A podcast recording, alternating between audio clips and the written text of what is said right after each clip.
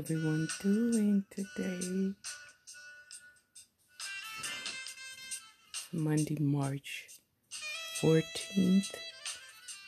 March 14th, 2021.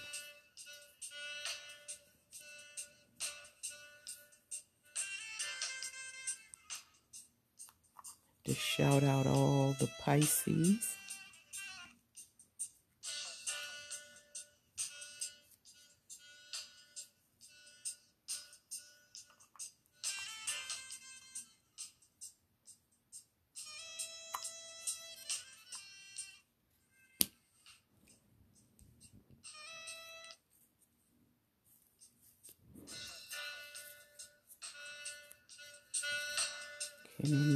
Use a little inspiration?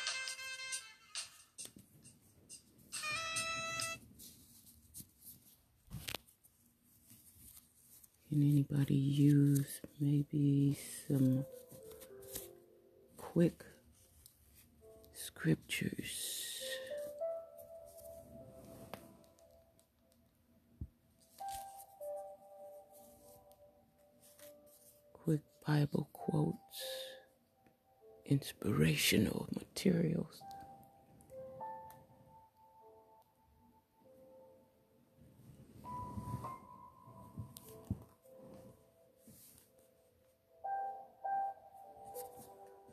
Quote His divine power has granted us everything concerning life and goodliness through the knowledge of Him who has called us to glory and virtue. Second Peter 1 and 2.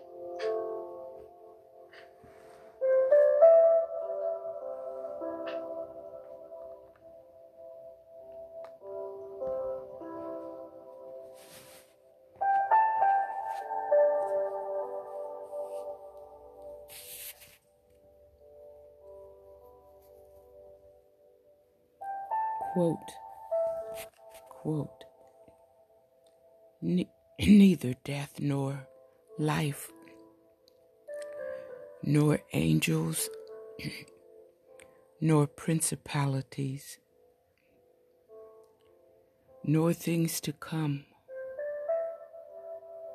shall separate us from the love of God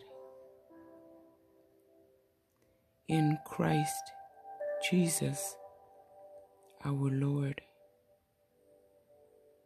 Romans 8 38 through 39.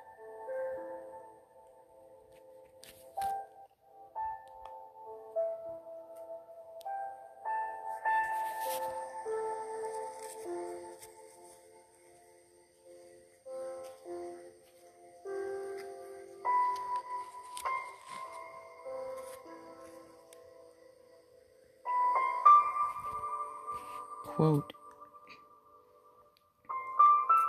Then said Jehovah, I will watch over my word to perform it. Jeremiah 1 and 12.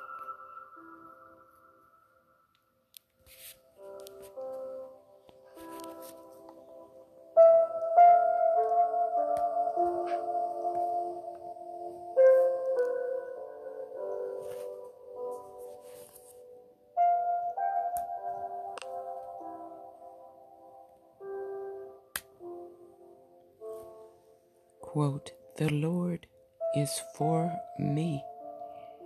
I will not fear. What can man do to me? Psalm 118 and 6.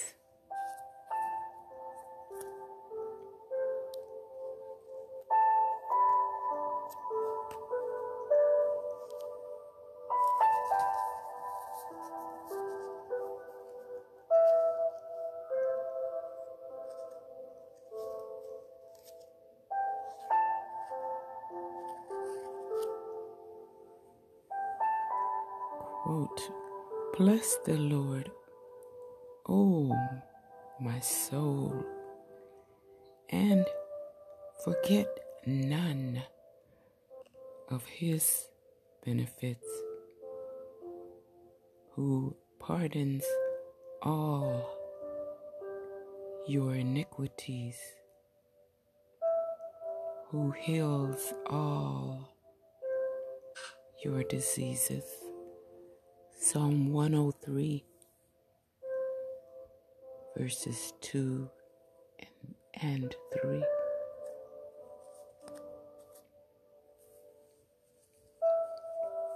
Quote, You shall receive power when the Holy Spirit has come upon you, and you shall be my witnesses to the uttermost part of the world. Acts 1 and 8.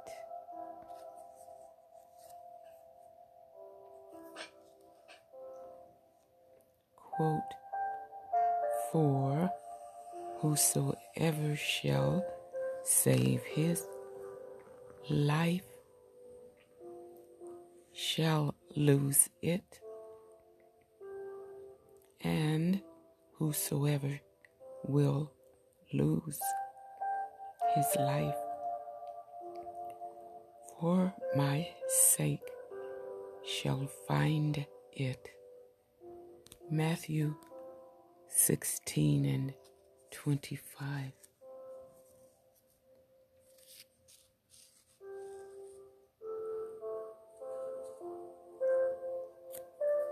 Quote, Take my yoke up on you and learn from me, for I am gentle and humble in heart, and you shall find rest for your souls. Matthew 11 and 29 through 30. But seek ye first the kingdom of God and his righteousness, and all these things shall be added to you. Matthew 6 and 33.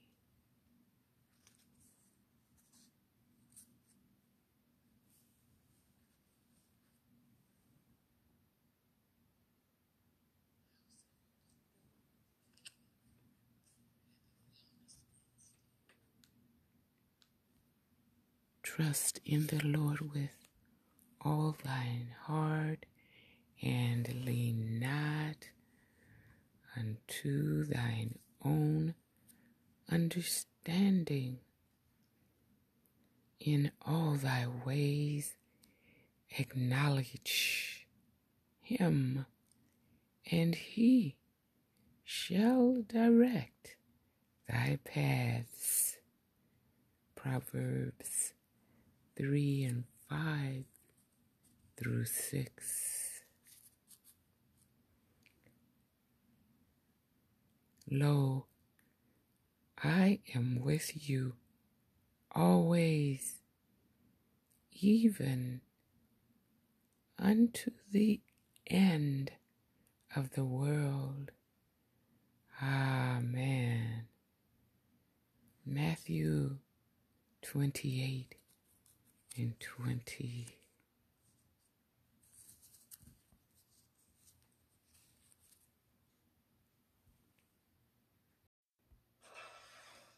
Good evening, everyone. We begin the readout tonight with Vladimir Putin's barbaric war of choice in Ukraine.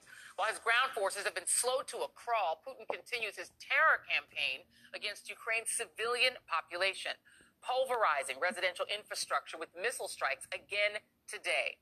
His latest target was a nine story high rise apartment building in the capital city of Kiev, where Russian forces struck just after 5 a.m., catching most residents still asleep. It comes as the fourth round of talks between Russia and Ukraine yielded little more than an agreement to keep the diplomatic channels open. While a path to peace remains elusive, Putin, in desperation, is now widening the war, expanding his list of targets and striking further into western Ukraine. Yesterday, a barrage of more than 30 Russian missiles struck a military base, killing 35 people outside the city of Lviv in the west, less than 15 miles from the border of Poland. Its close proximity to a NATO ally raises the very real possibility that Russia could draw Western powers into the war. President Zelensky issued an ominous warning about that prospect yesterday, saying it's only a matter of time before the conflict spills outside Ukraine's borders. The Ukrainian president also visited wounded soldiers in the hospital Sunday, awarding medals and taking selfies to boost morale. Separately, we learned yesterday that the first American known to have died in the war was journalist Brent Renaud, who was on assignment for Time magazine when he was shot and killed in the Kiev suburb of Irpin. This comes as foreign journalists flee en masse from Russia itself, unable to operate under the Kremlin's draconian new law that effectively bans the expression of any opposing views. In fact, a new video released by an activist group in Moscow appears to show the brutal efficiency of Putin's crackdown on dissent. The Orwellian scene shows police arresting an interview subject in Red Square at the very second she expresses her opinion. Я просто хотела спросить, как вы думаете, если здесь вот просто сказать два слова, меня за это сейчас арестуют или нет? Вас уже задерживают. Later in that video, it appears another interview subject was arrested before she even expressed any opinion at all. Meanwhile, the humanitarian crisis is deepening across Ukraine, including in Mariupol, where Russian forces have been indiscriminately striking residential apartments and other non military targets. Many were finally able to flee from that city along evacuation routes today, but according to the city council, those who remain are running out of their last reserves of food and water. The New York Times reports that the only thing that draws people from their basements and bomb shelters, aside from scrounging for food, is the daily hope that they will be able to be evacuated. Nearly 2,200 people have died in Mariupol since the start of the war, according to government officials. And we now know that number includes pregnant woman, the pregnant woman and her baby, whose tragic story captivated the world. Those devastating images last week captured her fight for survival after Russian forces needlessly and mercilessly bombed a maternity ward. Now, gut wrenching new reporting today portrays a scene of desperation and distress as doctors labored to keep her alive. Quote, realizing she was losing her baby, medics said she cried out to them, Kill me now. As painful as that is to hear, that is the reality of Putin's brutal war. And he's becoming increasingly mired as he pursues the age old folly of regime change in Ukraine. In an ominous new sign of Russia's intentions, Russian forces have reportedly abducted at least two mayors to install pro Russian replacements in cities under their control. In fact, Ukrainian officials have released a CCTV video alleging to show one of those mayors being escorted away by Russian troops on Friday. Yet according, yet, according to the Washington Post, Ukrainians continue to push back against their occupiers, signifying that if Russia plans to occupy Ukraine, then Ukrainians are showing that there will be significant resistance. Despite the risk to their lives, we've seen more video of Ukrainian protesters standing up to and shouting down Russian troops. Now let's remember, this is a country that Putin thought that he could bring to heel within 48 hours. But the reality is that he hasn't met his short term military objectives on the ground, let alone a grand strategy of replacing President Zelensky with a Russian friendly puppet. And given Putin's request for help from China, it appears he may finally be realizing how badly his invasion is going. Joining me now is NBC News correspondent Cal Perry in Lviv, Ukraine, MSNBC national security analyst Clint Watts, and Evgen Kliptopotenko, a Ukrainian chief, a Ukrainian chef, sorry, and winner of MasterChef Ukraine. And I apologize for butchering his name. Uh, Cal, I want to start with you first because, you know, early on in this war, um, being in Lviv generally meant being safe. That was the route out of town. If you look at a map of Ukraine, that is far to the west on the way you know, to, to get out of the country. The war seems to have come your way. Absolutely.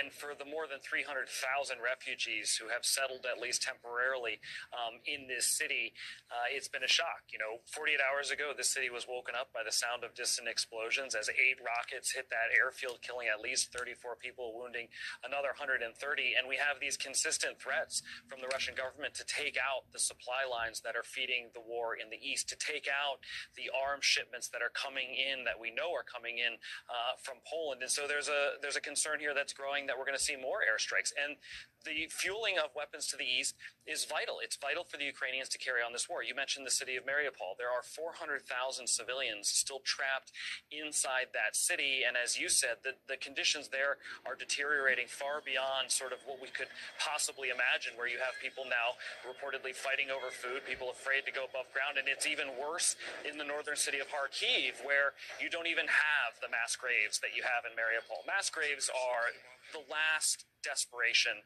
from a city that cannot go above ground, that can't even carry out funerals. And in Kharkiv, you don't even have that. You have bodies laying in the streets, including the bodies of Russian soldiers that have gone unclaimed. In the capital, you have this slow tightening, this slow tightening and strangulation of the city, and again, indiscriminate shelling of these residential areas. So, as the battle space lays out, you can now sort of look at it as a two front war. You have the ground campaign that is, again, slowly moving into these urban areas, and then you have this aerial campaign that has now been widened and brings in the question question what will NATO do if these convoys, if these arms shipments are continued to be targeted? What will NATO's response be? And of course, this close to the border, in a situation where you already have two and a half million refugees have fled the country, there are at least that many people internally displaced. We heard today from the mayor of Krakow saying that Krakow is now full, that they've seen an increase of population of 15%. Um, so the humanitarian situation is now sort of off a cliff, and you have these horrendous, horrendous uh, stories coming out of the eastern part of the country where it doesn't look like the sieges are going to lift anytime soon, Joy. Wow. Uh, let me bring you in, Clint. Um, Clinton Watts to talk about this because it does appear that the, the goal at this point just seems to be to crush and strangle and pulverize Ukraine from all sides. Um, that doesn't sound like a military strategy or a strategy to, to successfully occupy a country of 44 million people, but it sure is leaving a lot of people dead. That's right, Joy. Uh, lots going on, but in different places, you see different things. I think uh, where Cal is at here is Lviv. This is where Cal is at. This is that airfield that was struck very close to the Polish border. You're seeing airstrikes out here to the west. Those airstrikes are all about cutting off the supplies because the rest of the strategy is happening out here in the east. Specifically, what we see is here in Kiev if you looked last week, we were talking about the convoy. Well, the convoy was breaking up, but it was also being reinforced. And so you saw them moving in. You now see them moving down, establishing what we call battle positions. These positions are essentially designed to cut off supplies coming in from the west and ultimately from the south. Bigger picture, though, I think what we're looking at is here in the north. This is the strategy of siege warfare that we saw, we've seen in Mariupol where they were coming in on multiple axes of advance. Here's the thing the Ukrainian military is doing an amazing job of stopping these armor convoys, but the question is, how long can they do it? And to keep going, you're going to see the Russians try and encircle and ultimately envelop the city here to the south. Those supply lines, they have to stay open. They have to stay here uh, coming into the south so that the Ukrainian military can keep up this fight as long as possible. That brings me back to what's going on in the south we were talking about where Russia's done better or worse. In the south, their military units have advanced in a, big way, but there are two areas really to watch. One of them is Mykolaiv. Mykolaiv is a city where essentially the Russians have pushed their furthest advance in the south and ultimately want to take this bridgehead so they can move towards Moldova. If they can move towards Moldova, they'll cut off the southern half of the country. But they're meeting stiff resistance from the Ukrainian military there. And Cal mentioned Kharkiv, Kharkiv being up in this eastern area right close to the border. Watch the Russians uh, moving forward. This is Zaporizhia, that uh, nuclear plant we were talking about 10 days ago. They are trying to move to Dnipro. From Dnipro, if they can move south from Sumy, they would cut off the whole east of the country, essentially surrounding these Ukrainian forces here. Last note Joy, see these light blue dots? Those are protests against the Russian occupiers.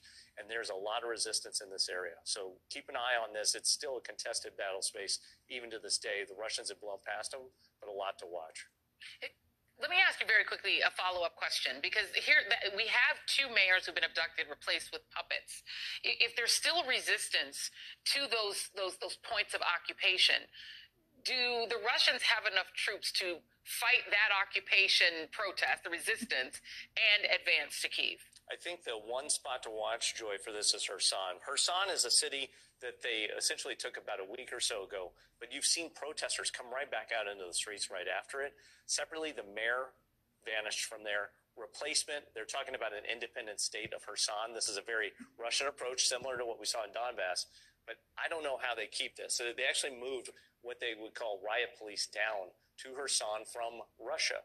Interesting though, if there are protests in Russia, there's a lot less riot police to deal with them in Russia. So they're trying to do this occupation force, but I don't know how they would, they can't even control one city very well. I don't know how they would do all of southern Ukraine or even the eastern part of Ukraine at all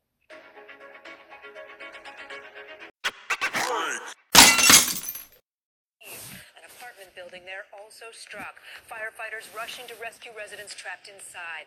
Peace talks ending again with no resolution as Russia moves closer to NATO member Poland. And tonight, the warning from the U.S. to China over the conflict. Nearly 3 million people have now fled the violence, but the journey out is long and dangerous. Tonight, our Ali Arouzi speaks to a 17-year-old who left his parents to escape with his grandmother, but their quest for safety instead ended in tragedy.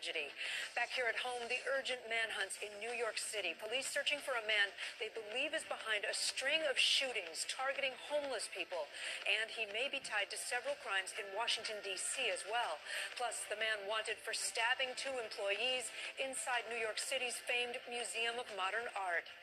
Gas prices soaring. Surveillance video showing the driver accused of siphoning nearly a thousand gallons of fuel from a gas station in Houston, Texas. Gas prices in the U.S. up nearly 30 cents from a week ago. Will Americans see any relief at the pump? Royal absence. Queen Elizabeth missing the annual Commonwealth Day service and asking her son Prince Charles to stand in. And is a family rift widening? Prince Harry announcing he will miss a memorial service for his grandfather, Prince Philip, on the one year anniversary of his death.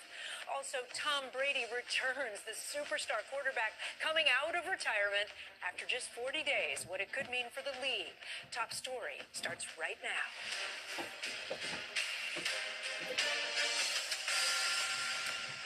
Good evening. I'm Kate Snow in for Tom Llamas tonight. We begin another week on Top Story with the war in Ukraine. Peace talks again ending with no resolution as attacks escalate in civilian areas.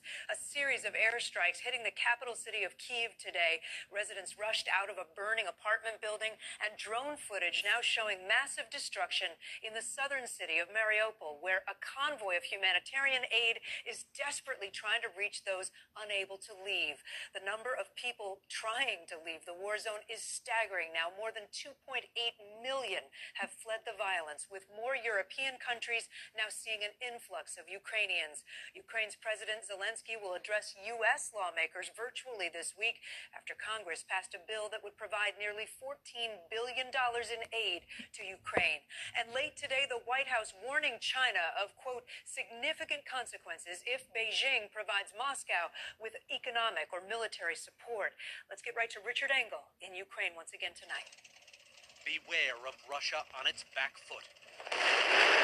Apparently frustrated by its lack of progress on the battlefield, Russia is laying waste to Ukrainian cities and civilians from afar. Ukraine says this is an incoming Russian missile intercepted by Ukrainian air defenses, falling and exploding on the streets of Kiev. Nearby, Russia destroyed an apartment building. The strike just after 5 a.m., when most people were sleeping. There are no military targets here. This is just a civilian apartment building surrounded by other apartment buildings. And the only possible reason for attacking it is to kill civilians and terrorize the population just a few miles from the center of Kiev. Serhiy says intuition must have woken him. He was having a smoke when suddenly, in the slow time of extreme fear, he saw a flash and then the windows and doors came crashing in. Nina, a downstairs neighbor, was shaken but unhurt. In the aftermath, she was happy not to be alone. Do you have a mother? she asked. Her name happens to be Nina, too. Nina's three room apartment is devastated. She was in bed asleep. And, all of this fell on top of you? But you, it's amazing you're not hurt. Not even in a little broken glass, nothing. I had a big blanket on top of me, so all good, she says. Adding, she feels pity for Putin's mother, who is turning in her grave that she gave birth to such a nasty bastard. Outside lay the body of a man killed for being in his home. But even here, the spirit of resistance is unbroken.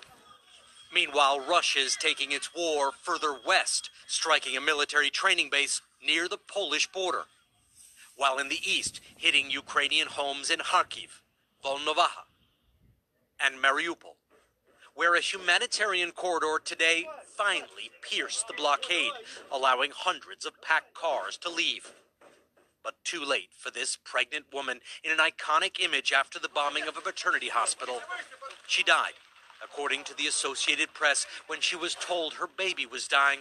She said, Kill me now. Attempts to save her were unsuccessful. Kate, for the fourth time, Ukrainian and Russian delegations met for peace talks. This time it was virtual, but for the first time, the two sides agreed to temporarily pause, that was the phrase they used, the talks, and then continue them tomorrow. And both sides are hinting, just hinting, at possible progress. Kate? All right, Richard, thank you. Stay safe there. As the war continues to rage on, more than two and a half million Ukrainians have now left the country, made their way to safety. Hungary alone has taken in more than 200,000 refugees, and that number continues to increase. NBC's Gabe Gutierrez is there with more. Tonight, the war's refugee crisis, which the UN calls the largest since World War II, is expanding throughout more of Europe. Hungary has already seen more than 250,000 refugees, second only to Poland. Today, Margarita Prosolovich told us a bombing leveled her home. She and her 13 year old son Nikita now have only the clothes on their backs. It's just impossible to imagine, she says. This is the growing refugee crisis. This train station in Budapest sees thousands of refugees each day. Many of them spend hours here before boarding trains to other parts of Europe. Other countries such as Slovakia, Moldova, and Romania are also seeing an influx. Now, stoic are the faces of women and children, burdened with uncertainty, hardened by catastrophe. This man told us because of his age and a disability, he was one of the few men allowed to leave Ukraine. How horrible is it to have to leave your homeland behind? Um, well, it's, it's like, you know, you, you, you have a feeling of death behind you.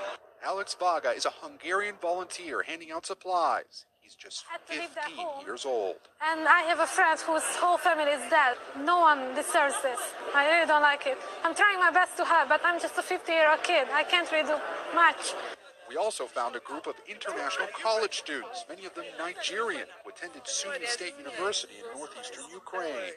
I wake up every day confused and I sometimes I don't even really want to wake up. I just want to keep sleeping because when I wake up, I think about my problems and they are so overwhelming. They showed us pictures of their harrowing escape, fighting their way through a crowded train station after spending two nights in a bunker, terrified of the shelling outside. I wouldn't even pray for my enemy to go through, go through that because, I mean, like we couldn't sleep. It's like you're sleeping with one eye open. A U.S. based charity, Global Empowerment Mission, is taking donations to rent these students Airbnbs in Hungary.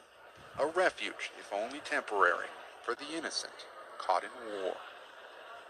And Gabe joins us now from Budapest. Gabe, how many total refugees are we talking about now? Well, Kate, the UN says that already more than two and a half million refugees have already left Ukraine. And those students, like so many other refugees we spoke with, don't know when or if they'll be able to return to the country. They're just taking it one day at a time as they make their way west. Kate? Gabe, thank you so much. The trip for refugees is a dangerous one, fraught with hardship.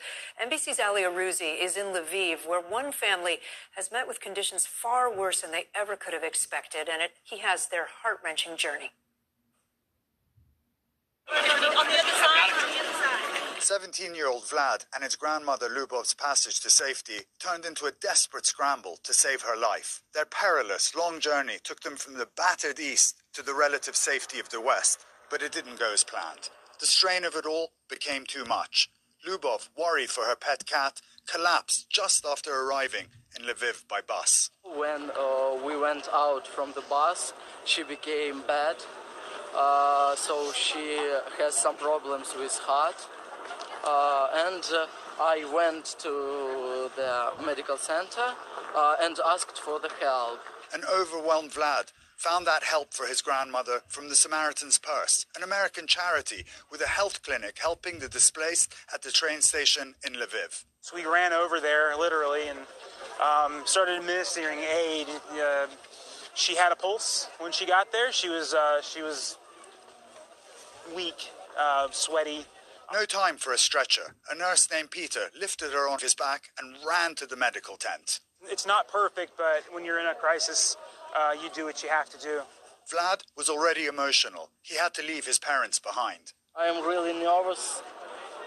Uh, I hope that all will be okay. Uh, and I think that I did everything what I can to help my uh, grandmother. He told us his grandmother's name, Lubov, means love in Ukrainian. She wants to stay at home, but it is very dangerous to uh, last at the Sumy because every day the attacks are more uh, are bigger and bigger. We will stay here. My grandmother don't want because she think that uh, in other countries she can't uh, live uh, because she loves Ukraine. The medics stabilized her. Where's the cat? That cat's here. Yeah, yeah. She was taken into a waiting ambulance, but it didn't drive off. From outside, we could see the vehicle bouncing up and down. The medics were working desperately on her, but again, her vitals dropped. This time, nothing could be done. She couldn't be saved. I, I can save. Vlad broke down. The bombs and bullets may not have killed his grandmother, but the stress of war did. What, what, what's next for you, Vlad? What are you going to do now? I don't know. I called my mother. She will come here. Lviv was meant to be a safe place for Vlad and his grandmother. The tragedy etched on his face. He clutched onto her few belongings and her cat, devastated at the loss. The future uncertain. It's just absolutely devastating. Ali Arouzi joins me now from Lviv. Ali, where are Vlad and his family now?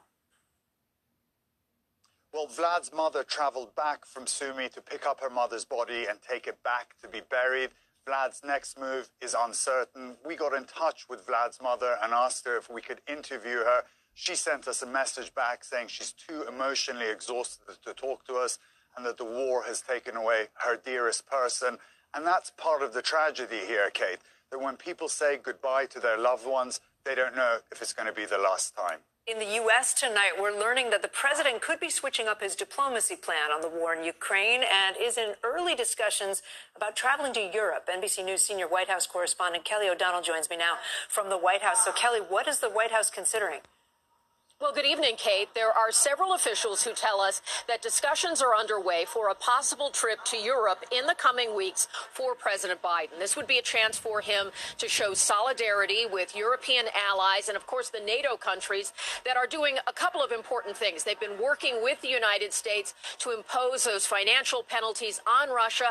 And we know in the eastern flank of NATO, there are also real concerns about the refugee flow and the vulnerabilities they may face with Putin's aggression. So if the president chooses to go, he could demonstrate that solidarity and he could deliver a powerful message. At this point, the White House is not saying that a trip is on, it's under consideration. Kate? And Kelly, in addition to that, we learned that Ukraine's president may address the U.S. Congress. What do you know about that?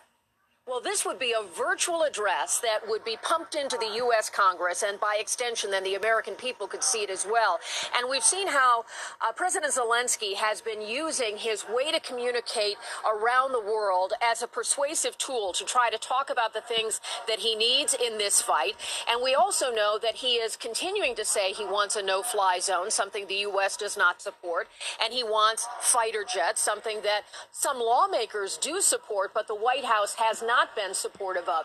Instead, the Biden White House wants to send and is continuing to send other kinds of defensive weapons to Ukraine. It's also a chance for President Zelensky to make his personal appeal to American lawmakers, to thank them for the support they've been giving, and to reach out personally. So that'll be something everyone will watch very closely this Wednesday. Kate? All right, Kelly O'Donnell at the White House Force. Kelly, thank you. With Russia escalating its attacks across Ukraine, we want to bring in Colonel Matt Dimick. He's the former director for Russia and Eastern Europe at the National Security Council. Colonel, nice to have you with us. Uh, let's start with what happened over the weekend. That strike near the Polish border at a military base. It raised a lot of concerns. If there's an accidental strike on Polish territory, NATO could officially invoke Article 5 for collective defense. Do you think NATO countries need to be prepared for that possibility? What should the response be?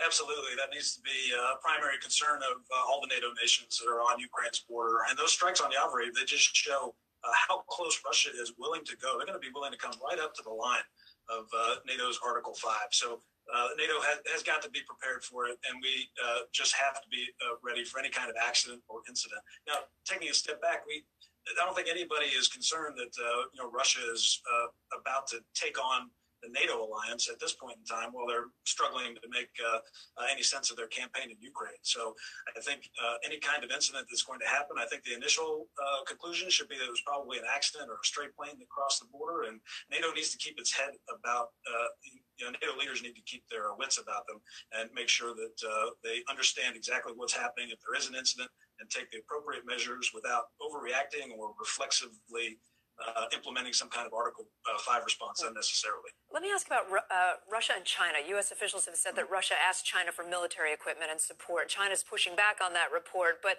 does it concern you that there might be an agreement going on between Russia and China? I have my doubts. I know that uh, uh, Russia and China uh, famously not long ago said they have a uh, friendship without limits, but I think that uh, China is introducing Russia to exactly what some of those limits might be. China's been trying to walk a very fine line here. They didn't sign up for a, a long, protracted, and blundering invasion of Ukraine and all of the things that come with being yoked to uh, Russians, uh, you know, Russia's invasion there. So they want to be uh, seen as uh, still supporting Russia, but without all the baggage that comes with it, so that they aren't in, invoking the wrath of this anti-Russia global coalition that could exact some serious penalties on China's economy if China is perceived as being too supportive of Russia's war aim. So I don't expect uh, China to be uh, shipping any arms or equipment to Russia anytime soon or making any moves in that direction.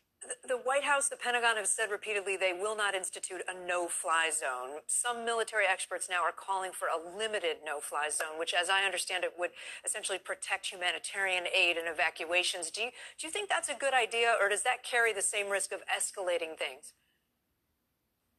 I don't think it's a good idea at all. I think uh, you know, there's some serious people with some serious recommendations about how to implement a no-fly zone and how to do it. And obviously, the reasons are compelling. It's a, a you know morally clear position to take, and it's a satisfying position to take. But I think all the advocates for no-fly zone uh, have uh, failed to make the argument clear on exactly how preventing Russian fixed-wing and rotary-wing aircraft from uh, existing in Ukrainians uh, Ukraine's sky uh, is worth the commensurate, unlimited risk of uh, invoking a conflict between NATO and Russia. Um, you know, the, the vast majority of civilian casualties we think are being produced by uh, rockets, artillery, uh, and just ground fire, uh, which a no-fly zone would have no impact. Uh, and none of the advocates for no-fly zone have been able to explain how we, exactly uh, we're going to ask the Russians not to test that airspace and expect them to sit idly by. The, there will obviously uh, Russians are going to test that with their aircraft, and they also are you know, the advocates for no-fly zone don't have an answer on what do we do about the scores of sophisticated Russian anti-aircraft equipment that certainly aren't going to sit idly by on Russian territory that uh, no-fly zone aircraft would have to deal with. Colonel Matt Dimick, interesting to talk to you always. Thank you so much. Appreciate it. While this war is being fought on many different fronts, a propaganda battle is also underway. Russia now accused of spreading disinformation that is now being picked up here in the U.S. NBC's Jacob Ward has that story. There was a network consisting of at least 30 biological laboratories. At the UN, Russia's ambassador pushed a conspiracy theory Friday, saying at least 30 research labs in Ukraine are actually U.S. backed bioweapons facilities, conducting what he calls dangerous experiments. U.S. officials vehemently deny the accusations. I will say this once Ukraine does not have a biological weapons program. And they warn Russia could be trying to justify its invasion. This influence campaign is completely consistent with longstanding Russian efforts to accuse the United States of sponsoring bio uh, weapons. This is um, a classic move by the Russians. While Russia is amplifying this conspiracy theory now, it appears to have begun on far right social networks in the U.S. back in February, 10 days before the invasion. And now it's gone viral in America. Far right voices online, cable news, and public figures who are rewarded with millions of views. Facebook, Twitter, and others have banned Russian state media and its coverage of this narrative because they trend online, it means that mainstream media hosts or social media influencers are incentivized to essentially pick up on those narratives and amplify them because it brings more eyeballs to their content, more clicks on their platforms, and ultimately can be more dollars in their pocket. How can we solve this problem? Some of the solutions are going to involve holding the actors with disproportionate power in this conversation responsible. With independent and Western journalism shut down in Russia, citizens there are being regularly misinformed. But misinformation is finding an audience here in the wide open West as well.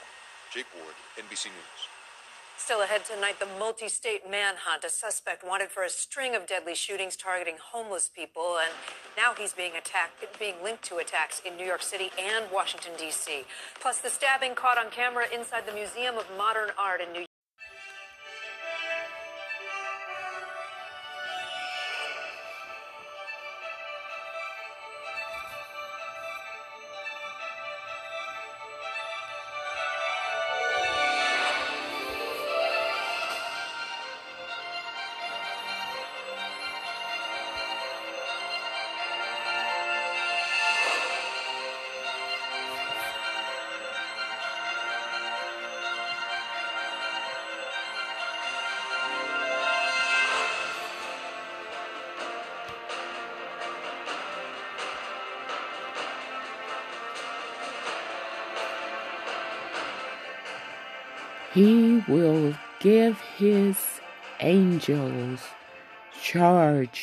Concerning you to guard you in all your ways. Psalm 91. Shenzhen, the technology manufacturing hub of China, will be shut down for the next week.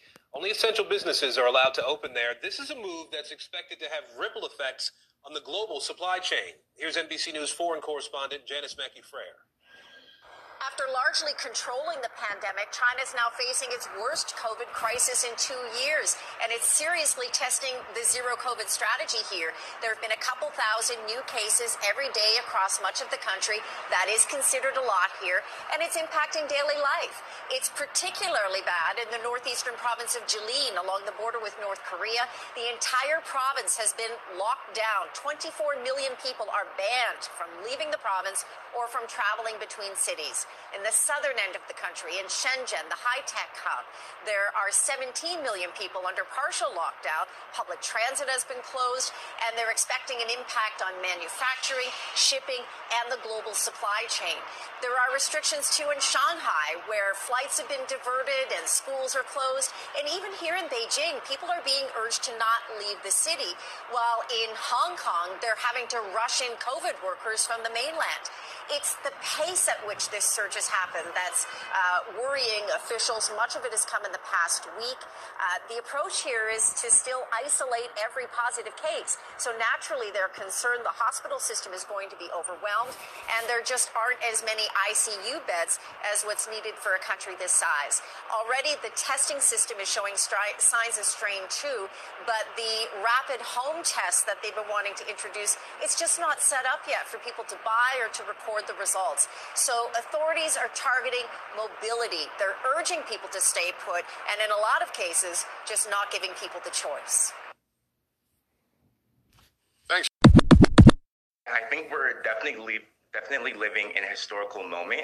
This is the first time you can watch a war play out on your phone. You can hear from the people who are experiencing the worst of it, their own documented stories in real time. And I think the White House was tapping into the fact that a lot of people right now are getting all of their information about yeah. Ukraine from TikTok, especially people in my generation. And I think their goal was for us to take information that they shared, of course, do our own fact checking and our own critical thinking, and then share our perspectives with the millions of audiences, uh, audience members collectively that we have about this situation so that they know that the information that they're getting is honest and verified. So, will you do that as you're creating new videos? Will you be thinking about what you learned in that briefing?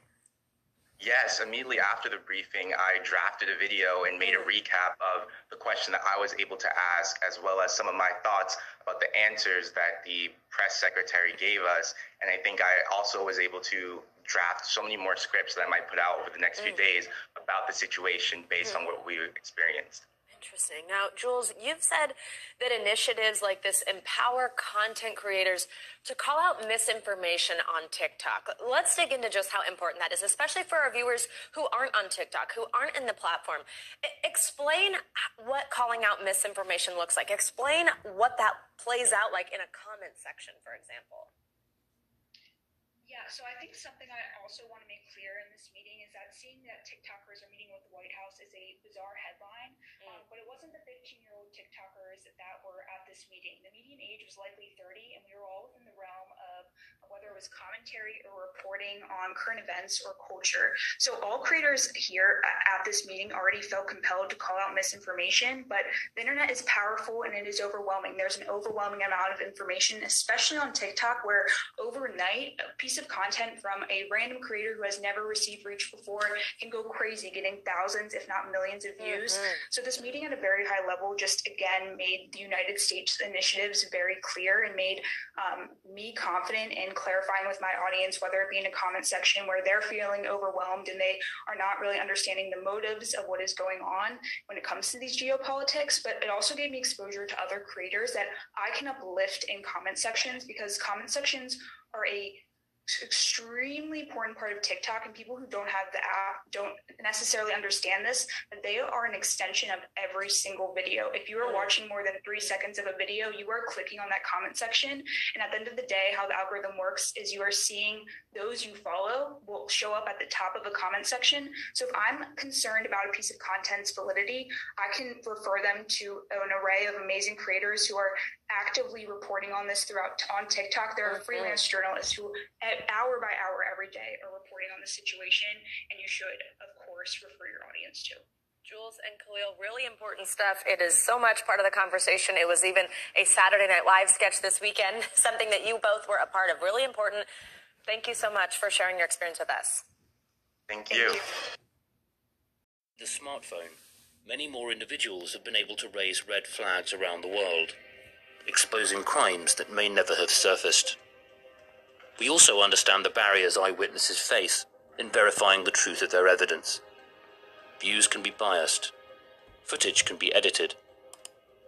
As an initiative of the International Bar Association, we know the legal requirements for photos and videos to be admitted as evidence in court. Recognizing the immense risks eyewitnesses take, We believe these efforts should never be in vain, and potential evidence should always be admissible in a court of law. Our mission is to facilitate justice for the worst international crimes. That is why we've developed the Eyewitness to Atrocities app for eyewitnesses to easily gather footage about atrocity crimes that can be verified and assessed by professionals for legal use. When using the app, the date and location are collected from three separate sources before internal software creates a digital fingerprint for the footage, rendering it uneditable. Most importantly, we ensure a trusted chain of custody and act as verifiers once the footage is sent to us. And that's not all. Our partnerships with LexisNexis, DLA Piper, and international law firms make sure that all footage is secure from hacking and analyzed by a network of top lawyers for use in investigations or trials. Although atrocities are inevitable, justice is not. It requires evidence. With the Eyewitness to Atrocities app, courageous eyewitnesses to these crimes are empowered to capture the evidence needed to hold the perpetrators accountable, to seek justice for the worst international crimes.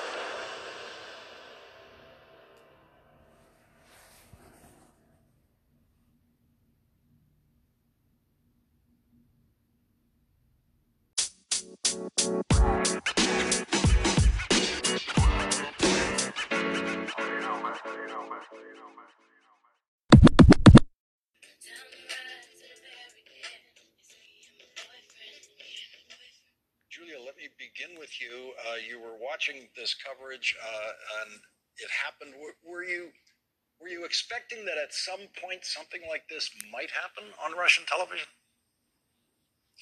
Uh, hi, Lawrence. No, I actually never expected to see that on uh, state controlled television because it is so tightly controlled by the Kremlin. And uh, this, this woman, my heart goes out to her for her bravery. I've never expected to see anything like that. And uh, it made uh, an enormous impact.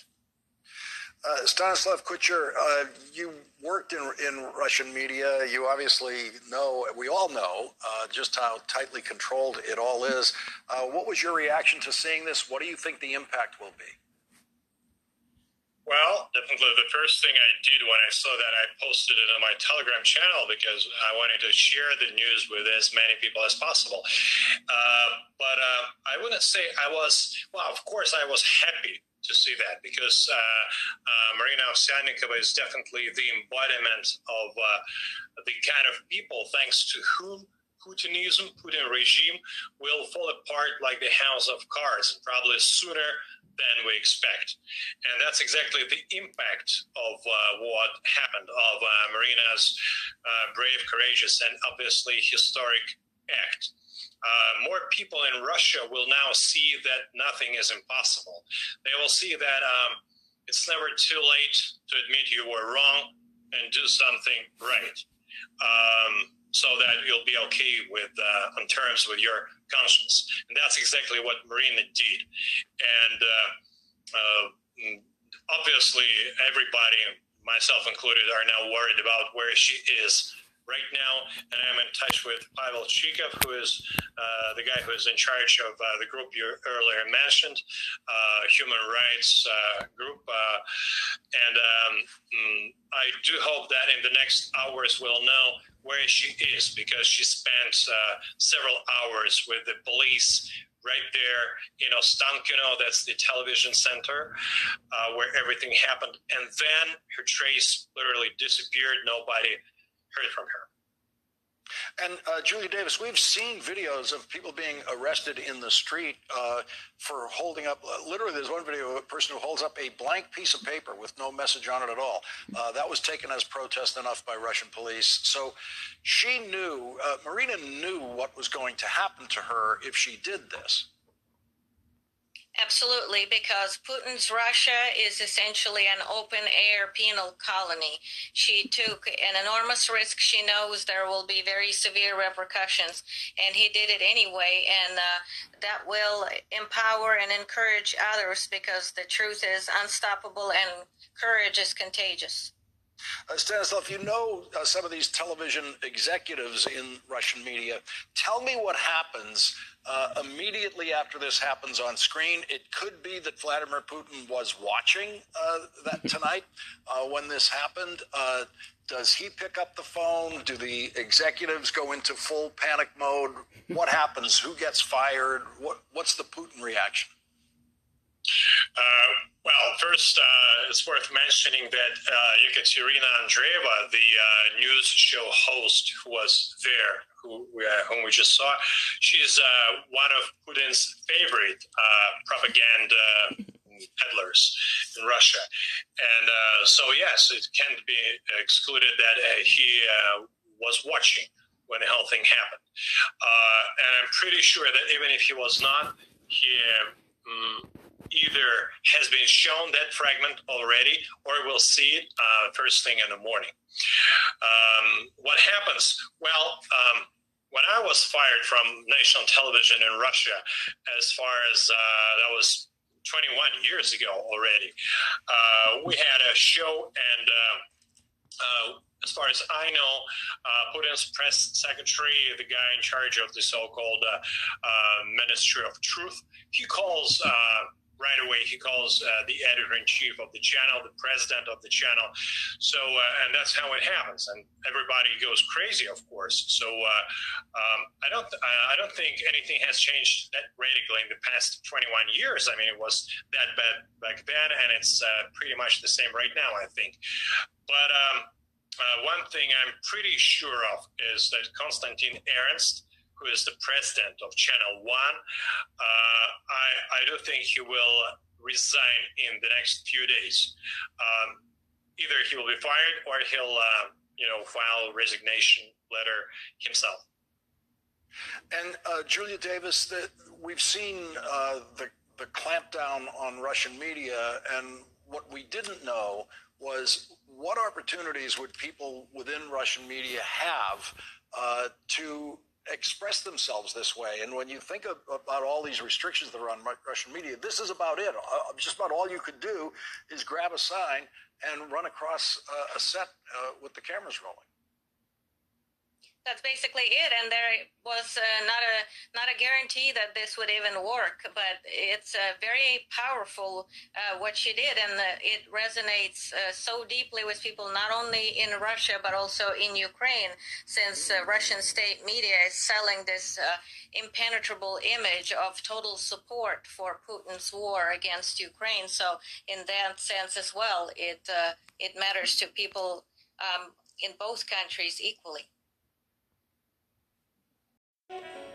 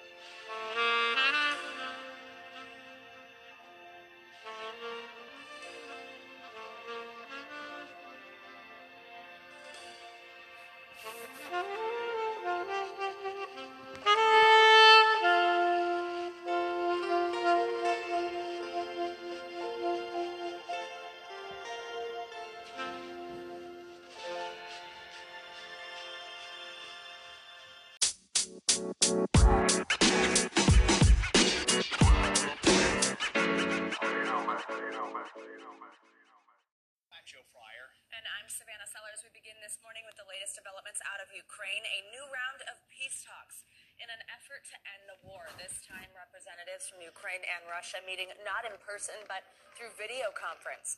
Russian forces aren't letting up, launching new attacks now in the western part of Ukraine. Yesterday, cruise missiles hit a military base near Lviv, killing at least 35 people.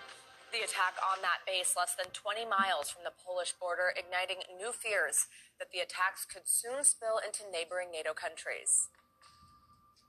I feel that something new is in the air. There is no safe place in Ukraine right now because uh, you're in war with a country who has missiles who can fly to any capital in the European Union.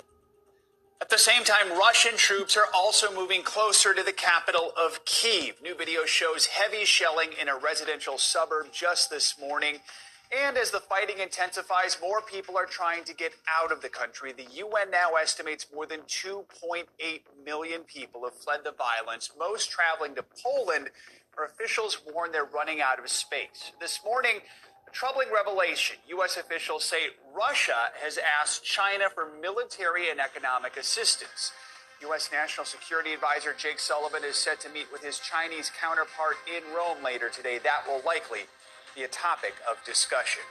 We have a team standing by to cover all of it this morning. National security expert Jason Beardsley, NBC News White House correspondent Mike Memoli. But first, let's go to Ukraine and NBC News correspondent Molly Hunter joining us from Lviv. So, Molly, Ukrainian President Volodymyr Zelensky is stressing the need for that no fly zone again, especially after this weekend's airstrike on that military base about 20 miles from the Polish border. This is also about 35 miles from where you are in Lviv.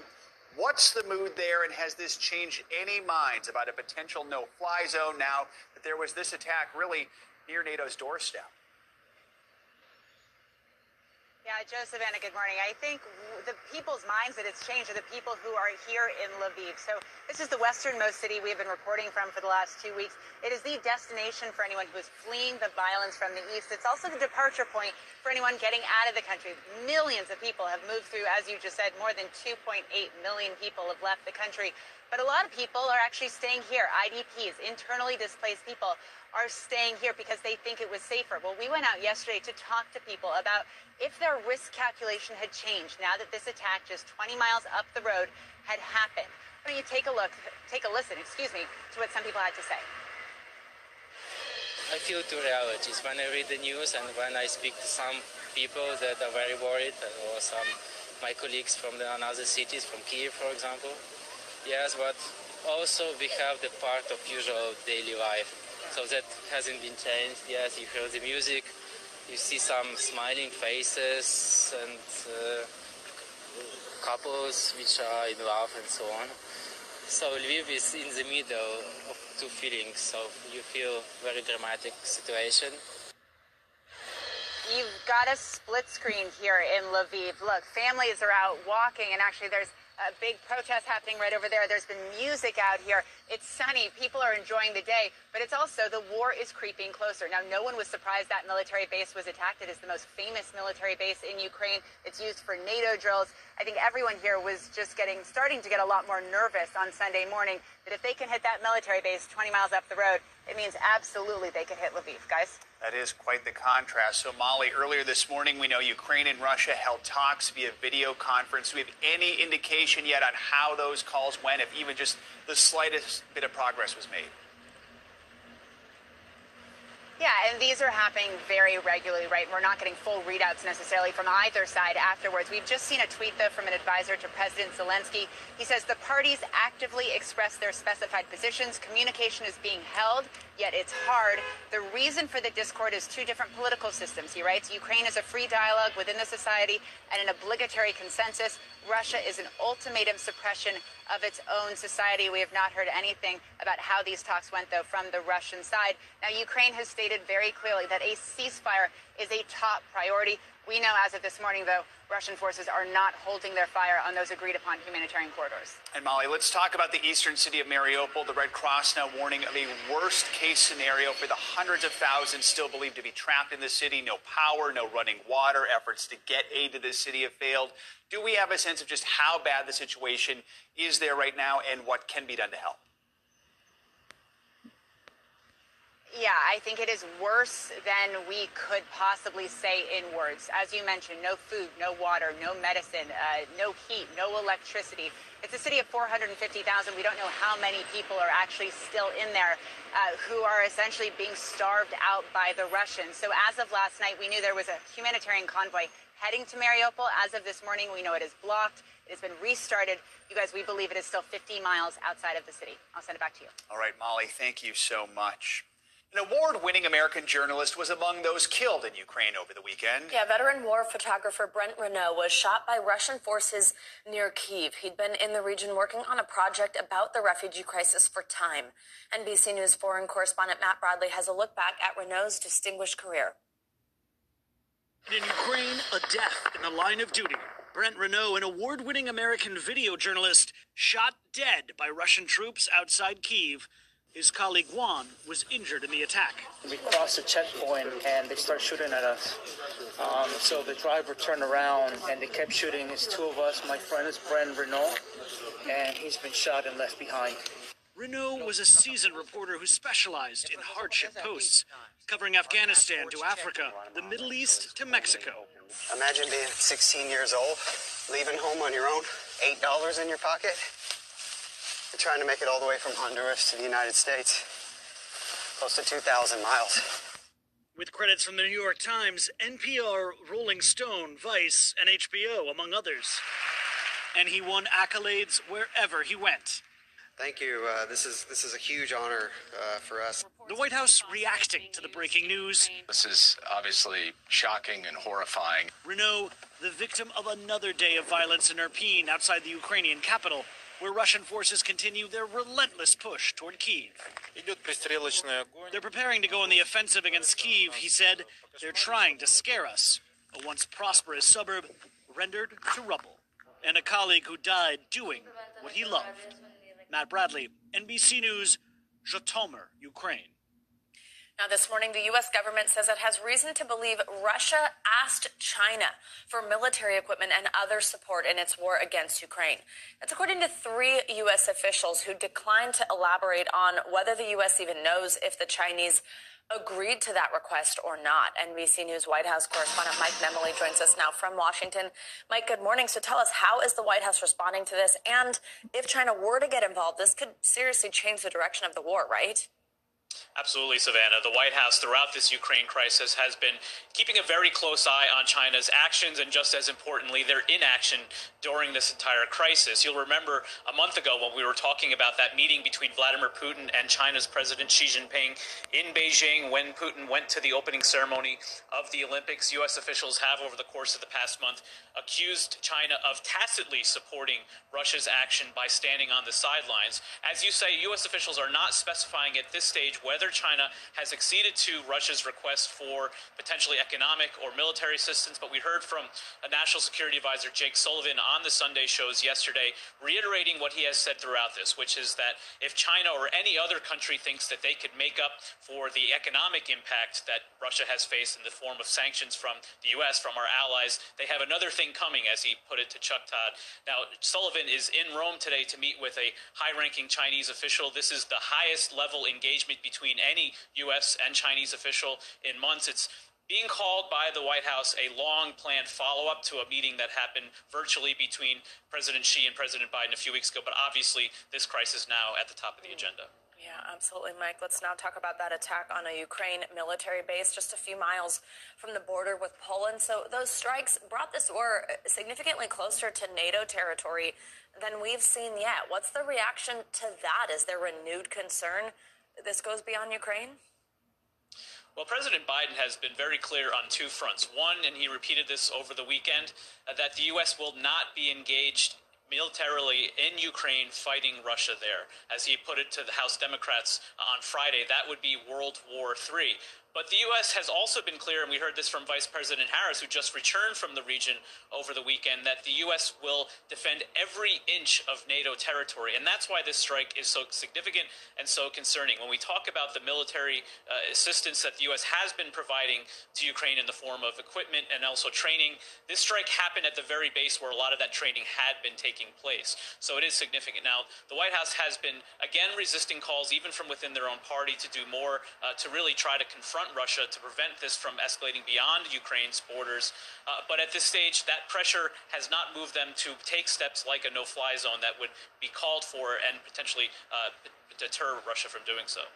And now, Mike, Western intelligence has warned that Russia could be preparing to use chemical or biological weapons. Obviously, that would also change this war quite a bit, especially considering how many civilians are still within the country. How concerned is the White House indicating we should be about a chemical attack in Ukraine? They're very concerned. You think about the kind of intelligence that the White House was putting out publicly, declassifying in the early days and leading up to this invasion, very specific about what they thought Russia was going to do. And in many cases, Russia did exactly that. Now they're sounding the alarm because uh, the fact that Russia is accusing Ukraine potentially of launching false flag, what, what, what U.S. officials would see as a false flag here, uh, chemical weapons attack, leads officials to believe that Russia is considering doing just that. We heard that from Sullivan on the Sunday shows. Let's take a listen part of the reason, Chuck, that we're so concerned that this may happen is that when Russia starts accusing other countries of potentially doing something, it's a good tell that they may be on the cusp of doing it themselves. What we're here to do is to deny them the capacity to have a false flag operation, to blame this on the Ukrainians or on us, to take away their pretext, and to make the world understand that if chemical weapons are used in Ukraine, it is the Russians who will have used them, and uh, the response will, as the president said, be severe. Now, the White House feels that they've been very successful by calling out Russia's behavior in advance of potentially, you know, preventing them from using this uh, as a false flag operation. The concern, though, at this point is that as Putin's advance on Kiev and his military uh, offensive has really not provided the kind of results quickly he was hoping for, that he will resort to more extreme measures, and that's why U.S. officials are watching this so closely. All right, Mike Memoli, thank you so much. Let's bring in national security expert Jason Beardsley for more on this. He's the national executive director of the Association of the U.S. Navy. Jason, good to have you with us. So, what is your reaction to our reporting that Russia requested military equipment from China? How could that escalate this situation? Well, first of all, not not much of a surprise. I think uh, you know we in the West have known that uh, China and Russia are sort of frenemies, and uh, the fact that they've requested the supplies uh, or support. Uh, that's a dangerous escalation. Uh, but China has an interest here as well. And they've been watching the United States. They've been watching us in places like Afghanistan. So Xi Jinping is well aware of what he can push, where he can push the limits, and where he can't. And right now, we've already made the declaration. I think President Biden has been clear, as your report suggests, that there will be no U.S. military in, intervention. And uh, Xi Jinping will make the argument that the United States is also doing uh, work to provide material support to Ukraine. And so at the end of the day, this is a this is a pretty dangerous sign uh, that China is probably looking to do support. We just heard from Molly and Ukraine, Mike, also at the White House about this airstrike near the Polish border. Do you think Putin was trying to send a message with that attack? Uh, yeah, this is a very obvious um, strategic development here. We know that Yavoriv is where NATO supplies come in. There are NATO personnel on the ground at that base. And Putin just signaled earlier in the week that any support for Ukraine would be seen as a war uh, support. And so now he's opening up targeting of that supply line. This is the choke point where from Poland and from the West, all the supplies sort of start here and then move on further into the eastern provinces to uh, supply the, the Ukrainians. And uh, I think we're going to see more of these strikes in areas like this because he's trying to choke that uh, supply route off. This is this strategically makes sense for Putin. Jason, let's talk about another strike in the eastern part of the country. We heard this morning that a pregnant woman and her baby died as a result of that attack on a maternity hospital in Mariupol last week. President Zelensky is adamant that NATO must enforce a no fly zone to prevent more airstrikes like this one. Do you think, is there any scenario where the U.S. and its NATO allies might reconsider that decision in the coming days or the coming weeks? well, these things do have a tendency to develop and get even more escalatory as time goes. But again, the White House is reeling from, you know, we've been 20 years at war in Afghanistan and Iraq, U.S. soldiers that have to risk their lives in these places. Before we do that, uh, the United States, the White House would have to make a very clear case as, as to what uh, what the objectives would be, what the limits would be. They have not done that yet, but they've done the opposite, which is say we're not getting involved. No one's painted for the American people, the constituents, the voters, why Ukraine is a is a must secure location. And until that gets done and the American people uh, sense that we need to be in there, I think the White House is in the right place here by suggesting that we do not allow uh, the calls for the no-fly zone just to suck in American troops to another conflict, the, the third in 20 years that would put us in some very, very jeopardized positions on a flank that is very vulnerable for us. All right, Jason, as always, thank you so much. Appreciate it. All now, right. More than 2.8 million Ukrainians have now left their country, most of them headed to Poland, where some cities are warning their resources are maxed out. Over the weekend, the mayors of Warsaw, the capital city, and Poland's second largest city, Krakow, said they're struggling to accommodate Ukrainians once they cross the border. And now they're urging the UN and the European Union to intervene. NBC News senior national correspondent Jay Gray joins us now along the border of Poland and Ukraine. Jay, good morning. Good to have you with us. So, what is the feeling along the border right now? You've been there for quite some time, but now there's been this Russian airstrike just miles from Poland. Does anything feel different? Yeah, it's changed the dynamics, man. I can tell you that there are those here now who have been watching this unfold and, and understand that the violence has come very close. I mean, less than 20 miles from where we're standing right now. I want to give you a look at Przemyśl Station. This uh, train station is one of the busiest right now, just about two miles from the actual border crossing. and, and listen, you talked about more people coming into Poland than anywhere else. Well, most of them come through this station, and, and so it remains full. Uh, we see people coming across in waves. Now, I think we're seeing uh, fewer and fewer refugees making the trip right now, the end of the first wave, if you will, and there are a couple of reasons why. Uh, I think, first of all, you, you've got all those people who left early that wanted to get out as quickly as they could and really, uh, you know, made the trip. Uh, then things broke down in the eastern part of Ukraine. You, you couldn't make your way through. The humanitarian corridors didn't last, and and the fighting pinned a lot of people in, and, and so you've got them working to get here, and it just takes a bit longer.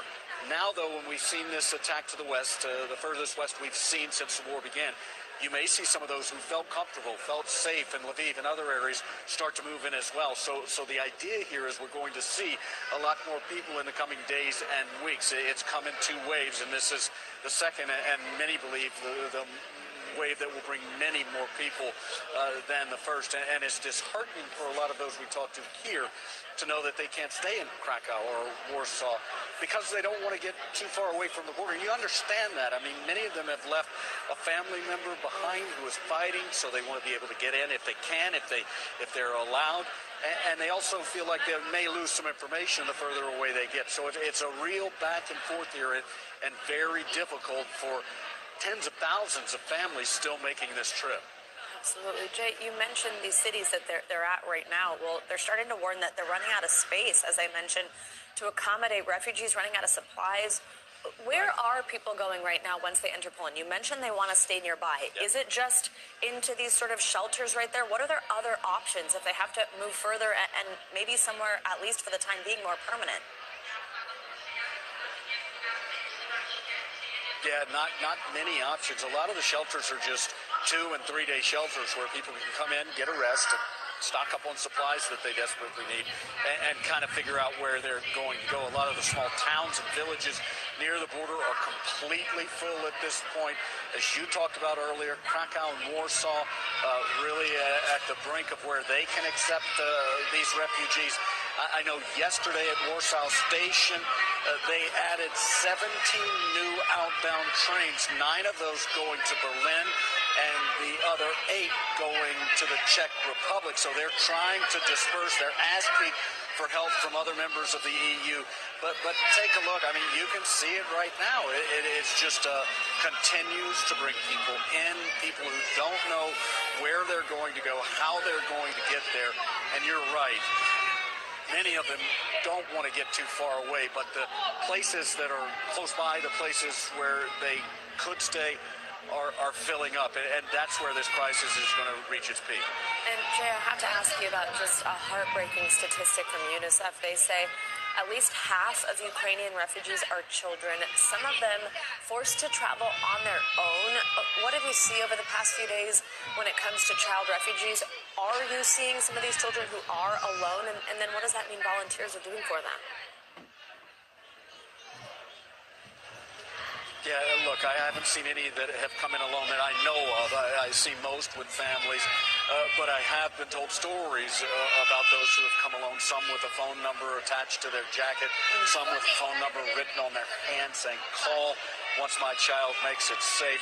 You think about the desperation in, those parents' uh, lives when they, they said, I, I've got to save my child, but I can't uh, leave this fight, and so they've sent them uh, across the border. And, and what's happening with not only those children who make the trip alone, but uh, a lot of these orphans who are refugees, is they are quickly moved into an area uh, where they can establish with a foster family. They, they find a place to live, and, and they're reindoctrinated into some type of normal life. Schooling for some of them, but just a quiet place to rest and, and, and sleep. And so that's uh, top of mind for a lot of those running uh, these types of operations.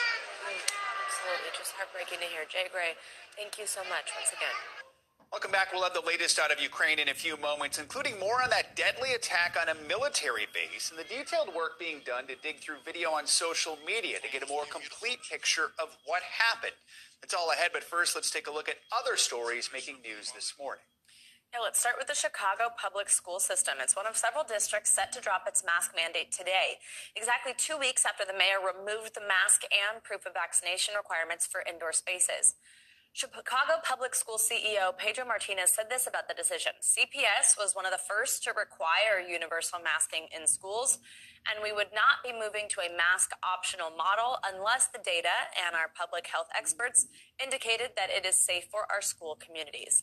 Now, the district is still encouraging students to continue wearing masks in the classroom, but some parents and teachers are still worried it's too soon to drop the mandate. NBC News correspondent Shaq Brewster joins us now from Chicago with more on how teachers and parents are reacting to this new mask policy. Shaq, good morning. So, what are the big concerns teachers have about dropping this mask mandate? Are they worried about vaccination rates among students at all? What are they telling you?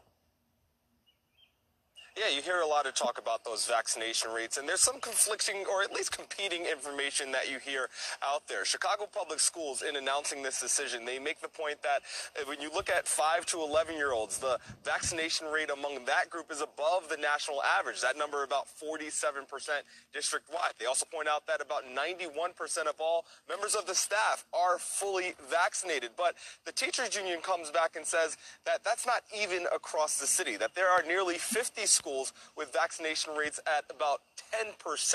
And it's because of that that you have many of them saying they have some issues. Listen here. Um, not happy about it because I know in the school community that I'm in, um, the rate is just 18% for vaccination. So I'm concerned in my classroom, I only have uh, two students that are fully vaccinated it's a big concern because, as we know, the vaccination does not stop you from getting COVID. It stops you from going into the hospital and stops you from dying. But you still, I can contract COVID, take it home to my mom, who is uh, has a very fragile immune system. One concern that you continue to hear is that they believe that masks have been working, that they have been keeping teachers and students safe in the classroom, and they think it's a little bit too soon to get rid of that requirement. And I understand teachers are sort of confused about the timing also because some feel it violates the agreement that was made by the teachers union last year. Tell us about that. Yeah. Yeah, we're talking about an agreement that was made about a year ago. I was in front of this exact school when you uh, the dispute between the teachers union and the city of Chicago over when there would be that return to in-person instruction. And in part of that uh, agreement that the two sides came to, it came with things like air purifiers, like uh, social dis- distancing in the classroom, and then that mask requirement that was on paper in writing. And some teachers feel that with this new rule lifting that requirement, it's now breaking that agreement. Listen to this point that a teacher makes my first thought was, why now? We're seeing cases decline for sure, um, but there are still lots of cases going around. Do I think CPS has made it incredibly difficult for everybody? Yes. I don't understand why teachers or families have been put in this position. So I'm sending my child to school with a mask one point that she made a little bit after that is that she will be wearing a mask. She's going to have her child wear a mask when uh, she goes to school. But again, it's now optional, and now you'll have the prospect of some kids in the classroom having that mask on and some not. And Shaq, quickly before I let you go, what about parents? What are they saying? I know it's been quite split. Some parents are ready for their kids to learn without a mask. Others might not be. What are you hearing? Exactly. You can't ignore that there is some political pressure, that there's been a lot of pressure from some parents to have that mask mandate be removed. And that is some, that's the accusation that you hear out there that there are uh, leaders in the school that are responding to that pressure. I think, as you mentioned, you have that split. I spoke to a parent last night who said that she's going to have her daughter wear a mask when she goes to school. She said both of her daughters are very serious about having that mask on, but she said she didn't like that the masks were required. She's fine with other students students in the classroom, in her daughter's classroom, not having that mask on. She believed that it should be a decision up to the parent and not up to the school district. So you have that divide that you're seeing not just here in Chicago, but across the country, Savannah. All right, Shaquille Brewster, thank you so much.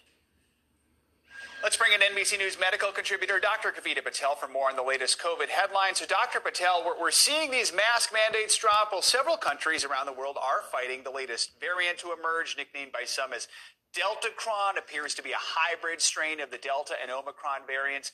How concerned are you about this, and how much should we be preparing for even the possibility of another wave? We should definitely prepare for the possibility of another wave, but not from Deltacron, which you're right, Joe, is the Delta variant and features of the Omicron variant in one, likely in someone who was infected with both, but it is extremely rare. And the growth rates of the very few individuals who have been infected in the UK, the US, and other parts of the world have not been growing anywhere near what we see with Omicron. So we should worry about another surge, not soon, but prepare for it, but not from Deltacron. I want to ask you about the World Health Organization saying it's concerned the war in Ukraine could make COVID worse in Europe. We've seen images of refugees traveling, Ukrainians hiding in small places with little circulation. How easy it is how easy is it for COVID to spread in these situations? Is there anything that can be done in this very difficult situation to try and limit the spread? Yeah, it's an incredible kind of testament to how much officials on the ground, medical, professional, public health are trying to vaccinate people. Of course, that won't take effect immediately, but also just simple things, Joe, like passing out masks and also these treatments. That can be a game changer. Having these oral antiviral treatments in the form of pills. You have to get them to people when they're infected, but that is actually what the World Health Organization has purchased in bulk and other countries. Keep in mind, this isn't just limited to the Ukraine, which has a low vaccination rate, but many parts of Europe are under vaccinated. And that is why we're seeing not just in that kind of Ukraine Russia region, but all throughout Europe. And it's something that we need to keep an eye on because, as you know, we tend to follow Europe in trend in rising in cases. Yeah, they're always a bit of a crystal ball for us. Speaking of vaccines, the Pfizer CEO says a fourth vaccine shot could be necessary. Let's take a listen to what he had to say. It is necessary a fourth boost right now. The protection what you are getting from the third, it is uh, good enough actually quite good for hospitalizations and deaths. It's not that good against infections, but doesn't last very long. Mm-hmm. But we are just submitting those data to the FDA, and then we will see what the experts also will say. Very quickly, is this what you were expecting? It was. It's a matter of time. When and how and what will we need for a fourth booster, and how similar will it be to the other shots we had, and what's the timing that we need to do from here on out? Six months out, 12 months, but yes, expect a shot coming. All right, Dr. Kavita Patel, as always, thanks so much for joining us on this Monday morning. Now, violence against the Asian American and Pacific Island community has skyrocketed since the pandemic began. According to the group Stop AAPI Hate,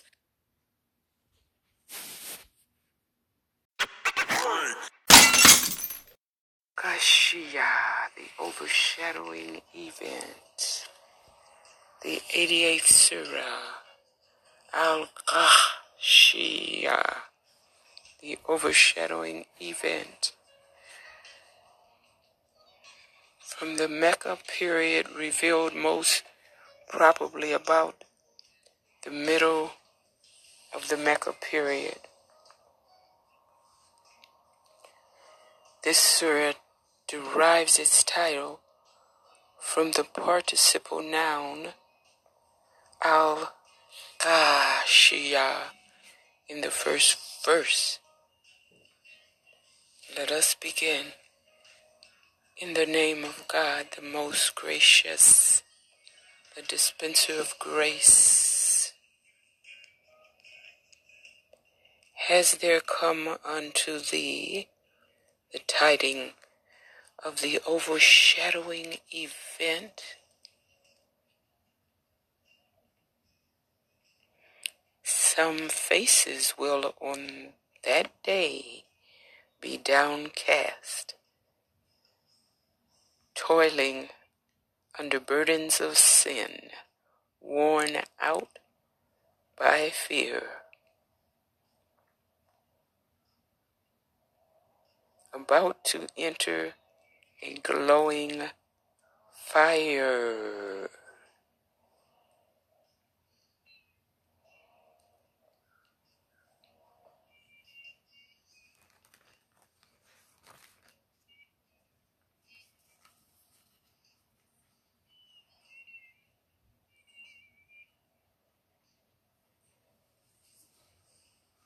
given to drink from a boiling spring. No food for them save the bitterness of dry thorns, which gives no strength and neither stills hunger. And some faces will on that day shine with bliss, well pleased with the fruit of their striving in a garden sublime, wherein thou wilt hear no empty talk. Countless springs will flow therein, and there will be thrones of happiness raised high, and goblets placed readily, and cushions ranged, and carpets spread out.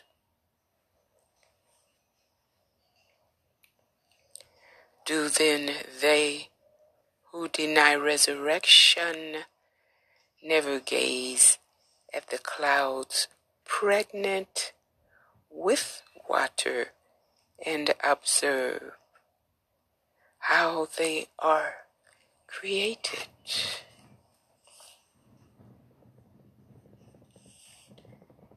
And at the sky, how it raised, how it is raised aloft. And at the mountains, how firmly they are reared. And at the earth, how it is spread out.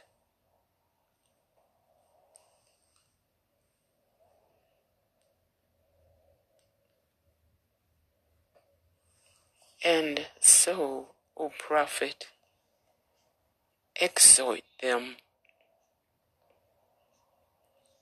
Thy task is only to exhort.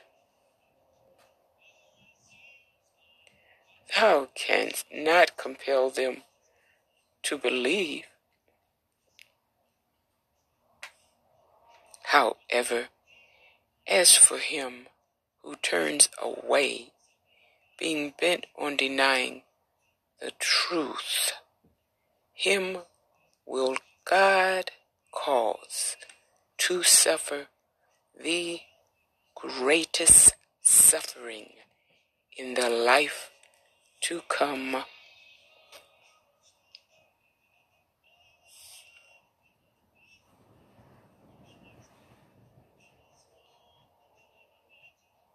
For behold, unto us will be their return.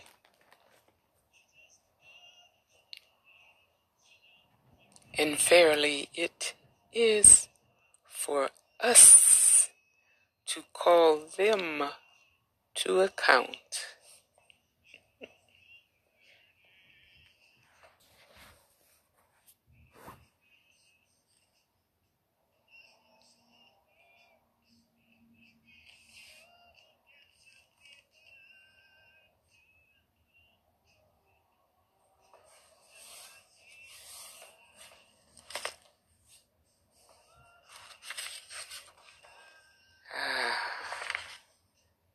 Quran, 89th Surah,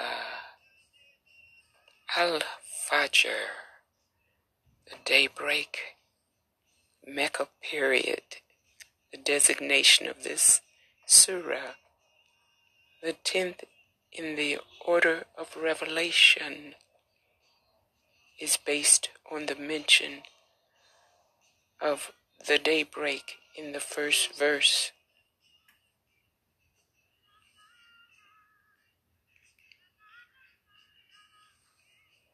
In the name of God, the most gracious, the dispenser of grace.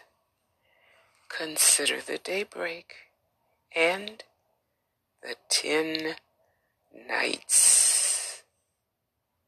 Consider the multiple and the one. Consider the night as it runs its course. Consider considering all this, could there be to anyone endowed with reason a more solemn evidence of the truth?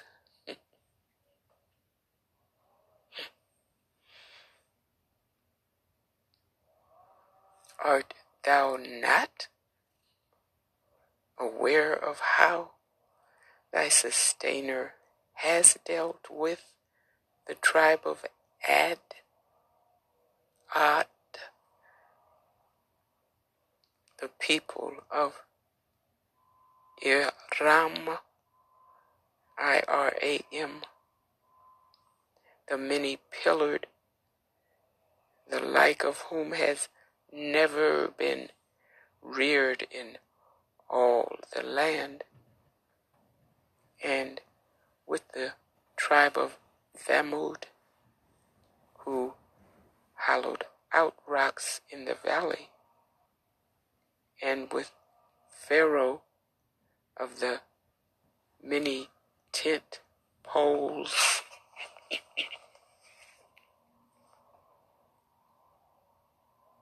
It was they who transgressed all bounds of equity all over their lands and brought about great corruption therein.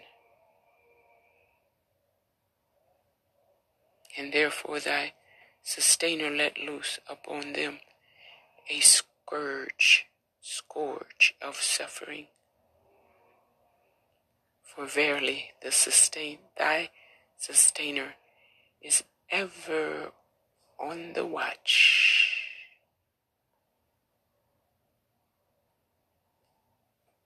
But as for man, whenever his sustainer tries him by his generosity and by letting him enjoy a life of ease, he says, My sustainer has been justly generous towards me.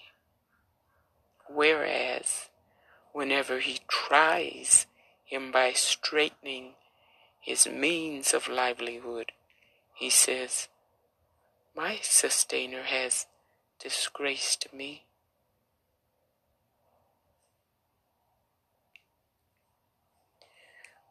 But nay, nay, O men, consider all that you do and fail to do. You are not generous towards the orphan, and you do not urge one another to feed the needy, and you devour the inheritance of others with devouring greed, and you love wealth with boundless love.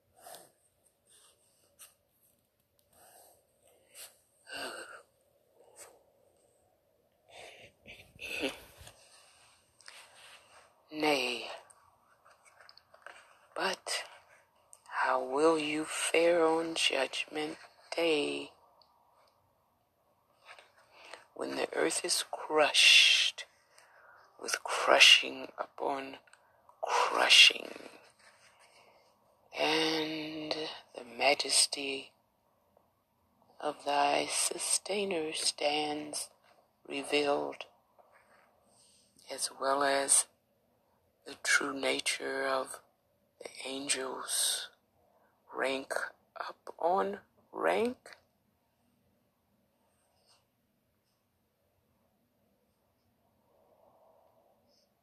And on that day, hell will be brought within sight. On that day, man will remember all that he did and failed to do. But what will that remembrance avail him?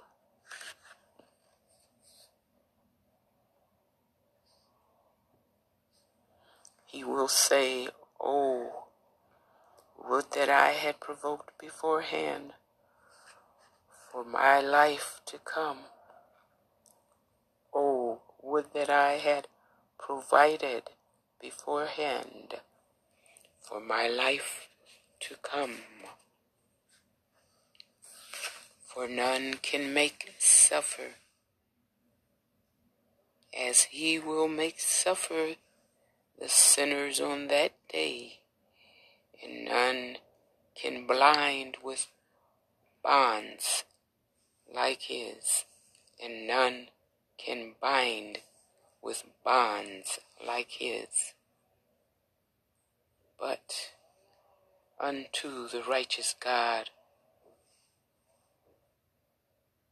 will say, O thou human being that has attained to inner peace, return thou unto thy sustainer, well pleased and pleasing him.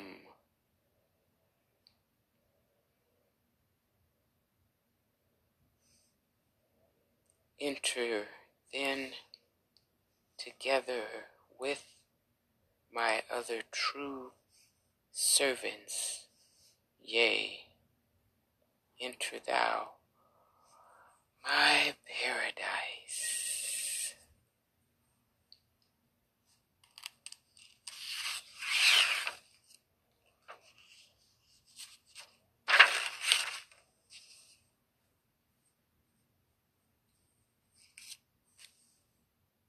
Podcasts at telegraph.co.uk. Ukraine the Latest is produced by Theodora Louloudis and Giles Gear, and on Twitter, Sophie Coe.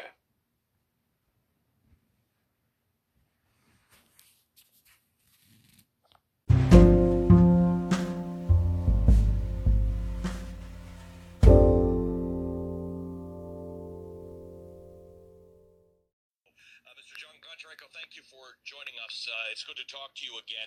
Just a few days ago, Russian forces bombed a mil- uh, maternity hospital in Mariupol. You've called this latest strike that we were just watching on an apartment building in Kiev by Russian artillery an example, in your words, of genocide in the 21st century. Now, that's a, a very serious allegation. Are you, are you, do you believe that Russian forces are deliberately and specifically targeting civilians? Absolutely. It couldn't be so many mistakes. Kindergarten, schools, hospitals. More than 200 uh, schools are hit by Russians. Even you said about Mariupol and maternity house. One of uh, women, women who were injured that time, pregnant woman, she died with her unborn child. That's an awful catastrophe. And now you see this absolutely residential building. And today there were three bombings in Kiev, and all three of them were just in areas without any military target. So it cannot be so many mistakes. No, it's absolutely tactics and strategic plan of Putin because he just can't uh, win at our army, and that's why he started this terror against civilians. Let's talk about the civilians. We on, on this side out here in Hungary and my colleagues in Poland have spoken to many of the refugees who have fled the country for their safety uh, and that of their children. What about those people who have stayed, particularly in Kiev, a city that is getting closer and closer to being um, being surrounded by Russian troops? What are you hearing from the people who are who have stayed and, and are remaining there? Certainly, people are concerned. Certainly, people worry but many of them joined, joined guards, civilian militia, me included, uh, and uh, uh, took weapons in their arms ready to defend the city. Some of them do not want to leave their apartments. Some of those, some of them don't have a possibility to leave their apartments. Many elderly people are staying still in Kiev. So uh, more than one million people are now in Kiev, and uh, certainly they are concerned. And everybody sees what had happened with Mariupol, with Kharkiv. That's why we are so desperately asking for support to stop uh, Russian aircraft. We need aircraft. We are asking for air defense system, Patriots, more Stingers, things like this. We are not asking for NATO pilots. We can do everything ourselves, but please give us instruments to defend our women and children and to defend the whole free world one of the things we've heard of is people coming across to these other uh, NATO countries or uh, Eastern European countries, dropping their children off, sending them off to be taken care of by friends or, or relatives, and then going back into Ukraine because of what you said elderly parents. Uh, there are a lot of elderly people who are not mobile uh, still in Kiev as the city gets surrounded, we've heard that it could take 10 days to two weeks to surround the city, and then 10 days to two weeks for Kiev to run out of uh, critical supplies. What Tell us what you believe happens then. What happens once the Russians have surrounded you and you don't have the air support that you're asking the West for? First of all, even without uh, these air support, uh, uh, I just want to remind you that Putin was uh, thinking that he would take Kiev in two days. Then an American officials said uh, to American journalists that they were giving 96 hours to Ukraine, and after this we will fail. As you see now, it's almost 20 days, and we have not failed. And I'm sure we will not fail. And uh, Putin could not, uh, uh, and he will not uh, encircle Kiev.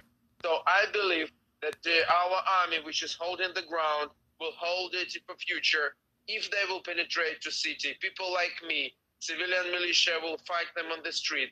But I believe that we will not need to do this and uh, I am absolutely sure that uh, the victory will be ours because it is our land. And uh, when whereas our plan is to stay till the end. And when you have moral like this, you cannot lose. I have spoken to members of parliament every single day. Some of them have never held a gun in their lives. They have they've got a firearm, they've learned how to use it. You are wearing your civilian uh, militia uniform. Tell me what it's like uh, being a member of parliament and being a member of uh, the militia. What is what is your life like now with these two different roles? My weapons all, also is with me. Now it's always with me. My automatic rifle. That uh, I cannot be without it. And uh, yes, it's completely different life the, the war, it something happened that changed the whole of our life. And now we have like existential choice to be or not to be. That is the question, no other. So I'm sure that we need to stay shoulder to shoulder with our people. And it is important for people to see that all, also members of the parliament, like in the United States, it's congressmen, are staying together with them, shoulder to shoulder, encouraging them by their example. I think this is important. So that's why me and I know, yes, a number of my colleagues are doing absolutely the same, and I appreciate it very much.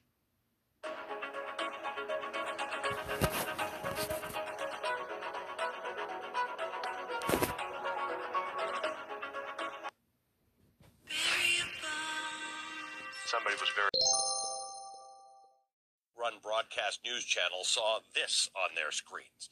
That sign under No War reads Stop the War. Don't believe propaganda. They're lying to you here. The woman holding that sign reportedly chanted, Stop the war. No to war. Now, the state run network quickly cut to some other footage, and the woman, who is reportedly an editor at the network, and said in a pre recorded message that she is ashamed to work for the Kremlin propaganda station, was quickly arrested. And she knew she would be arrested. Because 10 days ago, Russia passed and implemented a new law that says anyone who refers to the quote, special military operation in Ukraine as a war or an invasion could get up to 15 years in prison. Now, in the past several days, Putin has gone to even more extreme lengths to cut off Russia from the rest of the world. Can't access Facebook or Instagram. There's restricted access to Twitter. Russia controlled media calls reports about the war fake news. And if you're in Russia, Well, you will not see photos of innocent women and children who've just been slaughtered. You will not see this tragic image of a woman being evacuated from the maternity hospital that was bombed last week in Mariupol. We learned today that the woman and her baby did not make it. But you're shielded from that in Russia. If you somehow did see those images in Russia and decided that you stand against that destruction, if you dared to take to the streets and protest the invasion, well, you'll be put in prison. It's been reported that nearly 15,000 people have been arrested in Russia since February 24th for the mere crime of protesting. Just this weekend, this person was arrested for holding up a blank protest sign. Over 800 people were arrested just this weekend. Well, now some people from across the globe are trying to get around that information chokehold to get a message to the people of Russia to deliver them the truth. And they're getting awfully creative. An online campaign to get information to Russian led people to flood Google and TripAdvisor reviews of restaurants in Russia. One person reviewed a Russian restaurant in Moscow saying, quote, your government is lying to you about the conflict in Ukraine. It's not a rescue operation. There are no Nazis there. In Norway, a computer expert launched a website that has led thousands of people to volunteer their time and send millions of spam emails to Russians urging them to oppose the war. The website allows users to get around Russia's strict online censorship restrictions in an effort to get the truth out there. Efforts to censor and use misinformation to block Russians for learning what Putin is truly doing are picking up steam.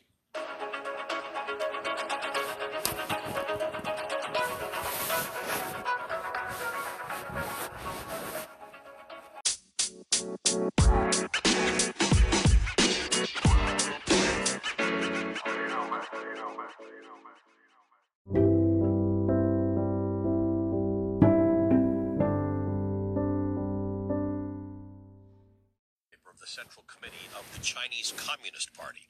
Today it ran this article U.S. tries to refute rumors about its biolabs in Ukraine. But can we believe it? The People's Daily actually ran a whole bunch of articles today on the supposed risk of U.S. biolabs in Ukraine and did basically all of the state controlled Russian language press uh, touting the unfounded conspiracy theory. Today, the Russian ambassador to the UN convened a special meeting of the UN Security Council where he baselessly alleged that the U.S. was funding biological weapons labs in Ukraine. The claims were rejected outright by the United States and the UK, which called them utter nonsense. The UN also said that there's no credible ed- evidence that the U.S. has been operating biological weapons plants in Ukraine. But this completely ginned up story has become major news in both Russian and Chinese media. The New York Times reports that analysts who study disinformation from the two nations said this was the first time they had seen this scale of amplification between Beijing and Moscow around a conspiracy theory. And while that coordination is alarming, and countering big lies like this is one challenge. The more immediate concern is that U.S. officials are warning that this new fake narrative about these biolabs could be Russia setting the pretense for an attack of its own. We know that Russia's not afraid to use internationally banned chemical weapons for assassinations. Russia used chemical weapons when poisoning former Russian intelligence officer Alexander Litvinenko in 2006, and again when it targeted former spy Sergei Skripal and his daughter in 2018. A chemical nerve agent was also used in the attempted poisoning of the Russian opposition leader Alexei Navalny in 2020. Russia also supported Syria's government in its efforts to cover up its use of chemical weapons against its own people. I don't even know where to begin with a problem like this, but luckily we have someone who does. Andy Weber was Obama's Assistant Secretary of Defense for Nuclear, Chemical, and Biological Defense. He was the person tasked with finding, removing, and destroying Syria's chemical weapons. He's also visited the research labs in Ukraine that are the subject of this new bioweapons conspiracy narrative. Joining us now is Andy Weber. He is a former Assistant Secretary of Defense for Nuclear, Chemical, and Biological Defense Programs in the Obama administration. Andy, thank you for being with us tonight. You have been to those labs in the Ukraine that this fuss is all about. What are they? Well, they're um, public health labs mostly, also animal health labs. They're similar to our Centers for Disease Control.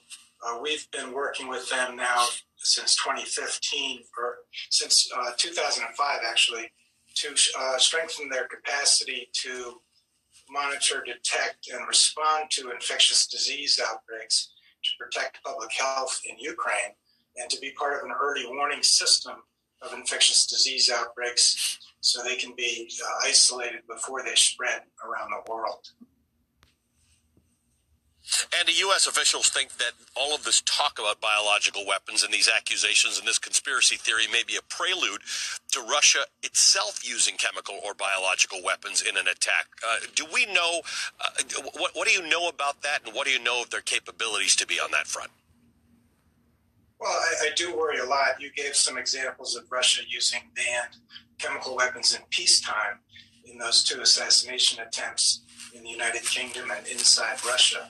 So it is a very real threat. I think it's more likely that they would use chemical or biological weapons than they would nuclear weapons, even though Putin has threatened the possible use of nuclear weapons. So uh, I think it is a, a, very serious concern, and the playbook is very similar to uh, what has happened in Syria in recent years, where um, the regime, the Assad regime, uses chemical weapons against men, women, and children, and then blames it on the opposition.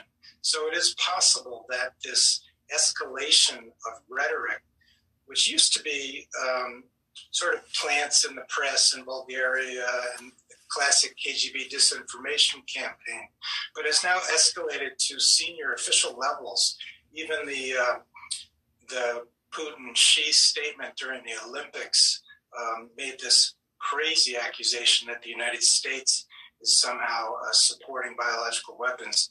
It's known to everybody that President Nixon ended the United States biological weapons program in 1969, and it's Russia that has been violating the convention ever since. So, what do you make of this? You just made a reference to a, a statement with uh, Chinese Premier Xi.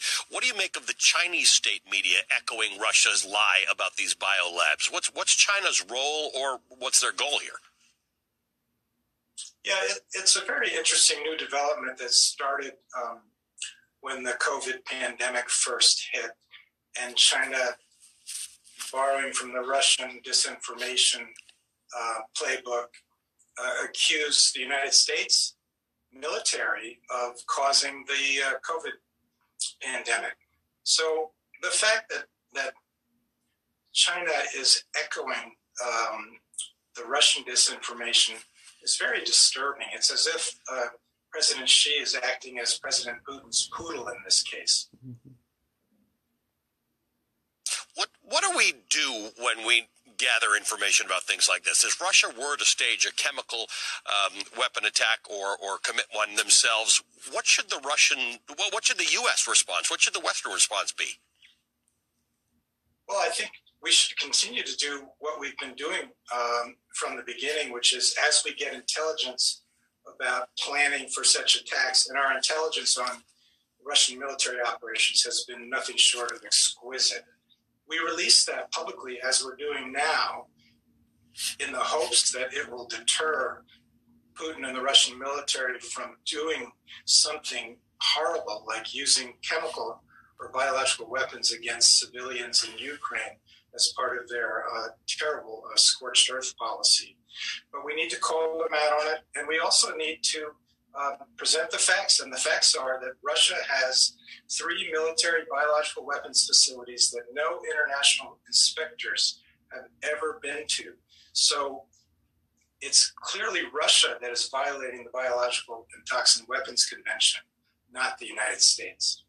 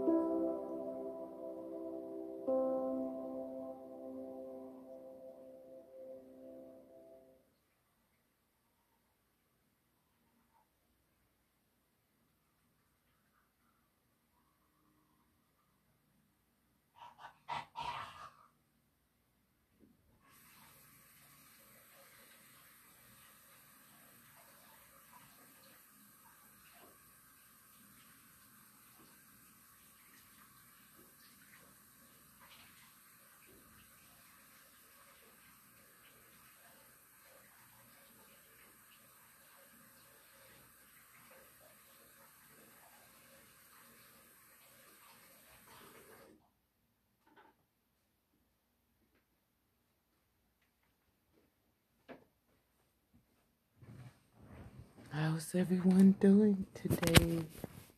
Happy Wellness Wednesday.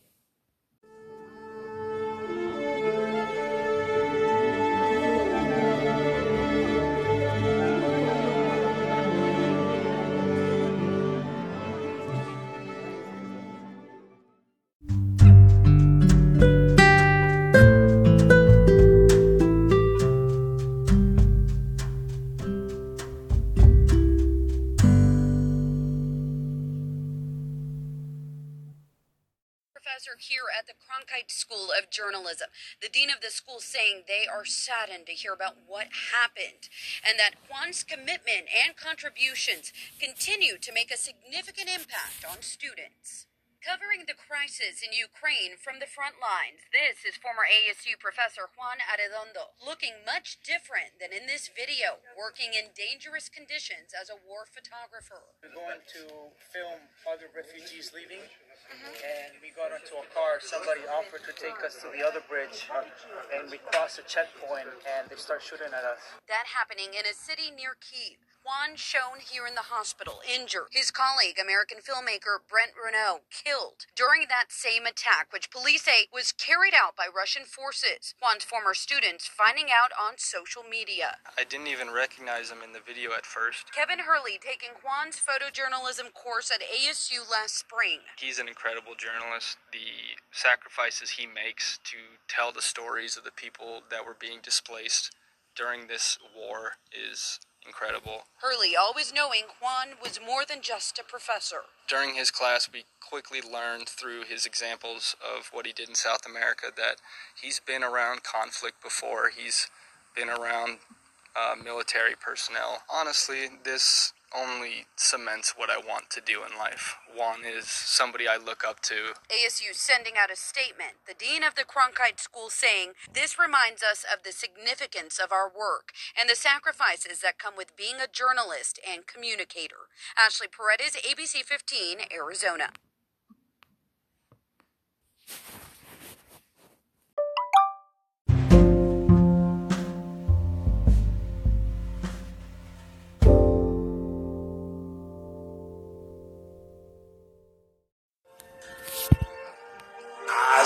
Trees of green,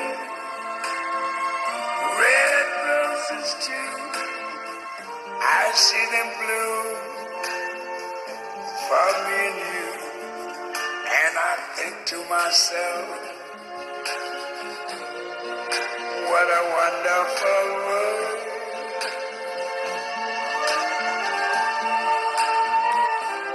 I see skies of blue clouds of white, the bright blessed day, the dark sacred night, and I think to myself, what a wonderful world.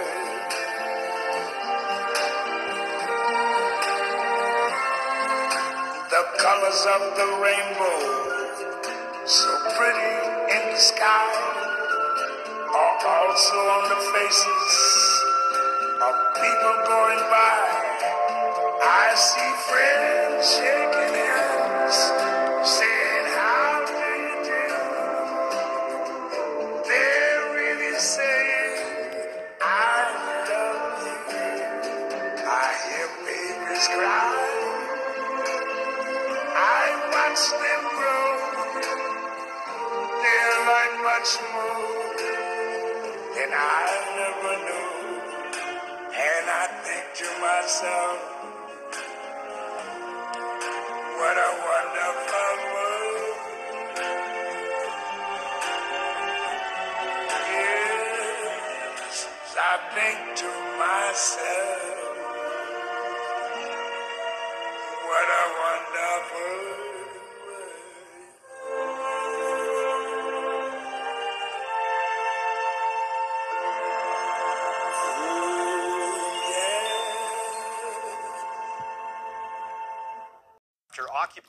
mansion believed to be owned by a Russian oligarch. For decades, Russian billionaires have used London as a refuge to funnel and store their wealth. But as Redmond Shannon reports, those days may be ending. they scaled the balcony and decided they wanted to stay. Until the legal process has been followed, we will stay here, as is our right to protest. They're calling one of central London's plushest mansions home. It's believed to be owned by recently sanctioned Russian billionaire and Putin ally Oleg Deripaska. The self described anarchists say they are occupying the seven bedroom building so it can be used to house Ukrainian refugees. In recent years, there have been growing calls in the UK for greater transparency surrounding the ownership of some of London's largest mansions to explain where the money has come from to pay for them. And those calls have come to a head since Russia's invasion of Ukraine. Various Russian individuals who have links to the Kremlin have donated to our political parties here in the UK. While Mayor of London, Prime Minister Boris Johnson played tennis with the wife of a Russian politician in exchange for a party donation. Influence spans across upper crust life here. So we've known about the, the, the, the activities of, of Russia for a long time, and only now, when we're potentially on the on the verge of World War III that uh, the UK government is, is is clamping down on this. Some residents of one London borough say empty mansions owned by foreign shell companies are wreaking havoc on real estate and affecting ordinary Londoners. We have 3,000 families on the waiting list for a council house, um, and we have four of the top 10 most expensive streets in England. Activists are calling for more transparency and better enforcement in seizing assets where the source of wealth can't be explained. And hopefully, in the future, then that, those sorts of direct action aren't needed. And despite the activists being arrested Monday evening, their direct action may be working. A British government minister has now also suggested that seized mansions should be used to house refugees. Redmond Shannon, Global News, London. And that is Global National for this Monday. I'm David Akin. There is still much uncertainty for Ukraine, but we wanted to leave you tonight with hope for the future. Friends Marta and Polina fled to Germany while their parents stayed in Ukraine. Despite the raging conflict, the teens say they will return to their homeland one day, not just to finish university or pursue careers, but to rebuild Ukraine themselves.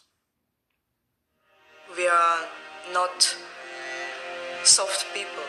We are really strong, and uh, we go into rebuild our country, and um, it would be rebuilt by people like me and Polina. Thank you for watching. I will see you back here from the nation's capital tomorrow. Good night.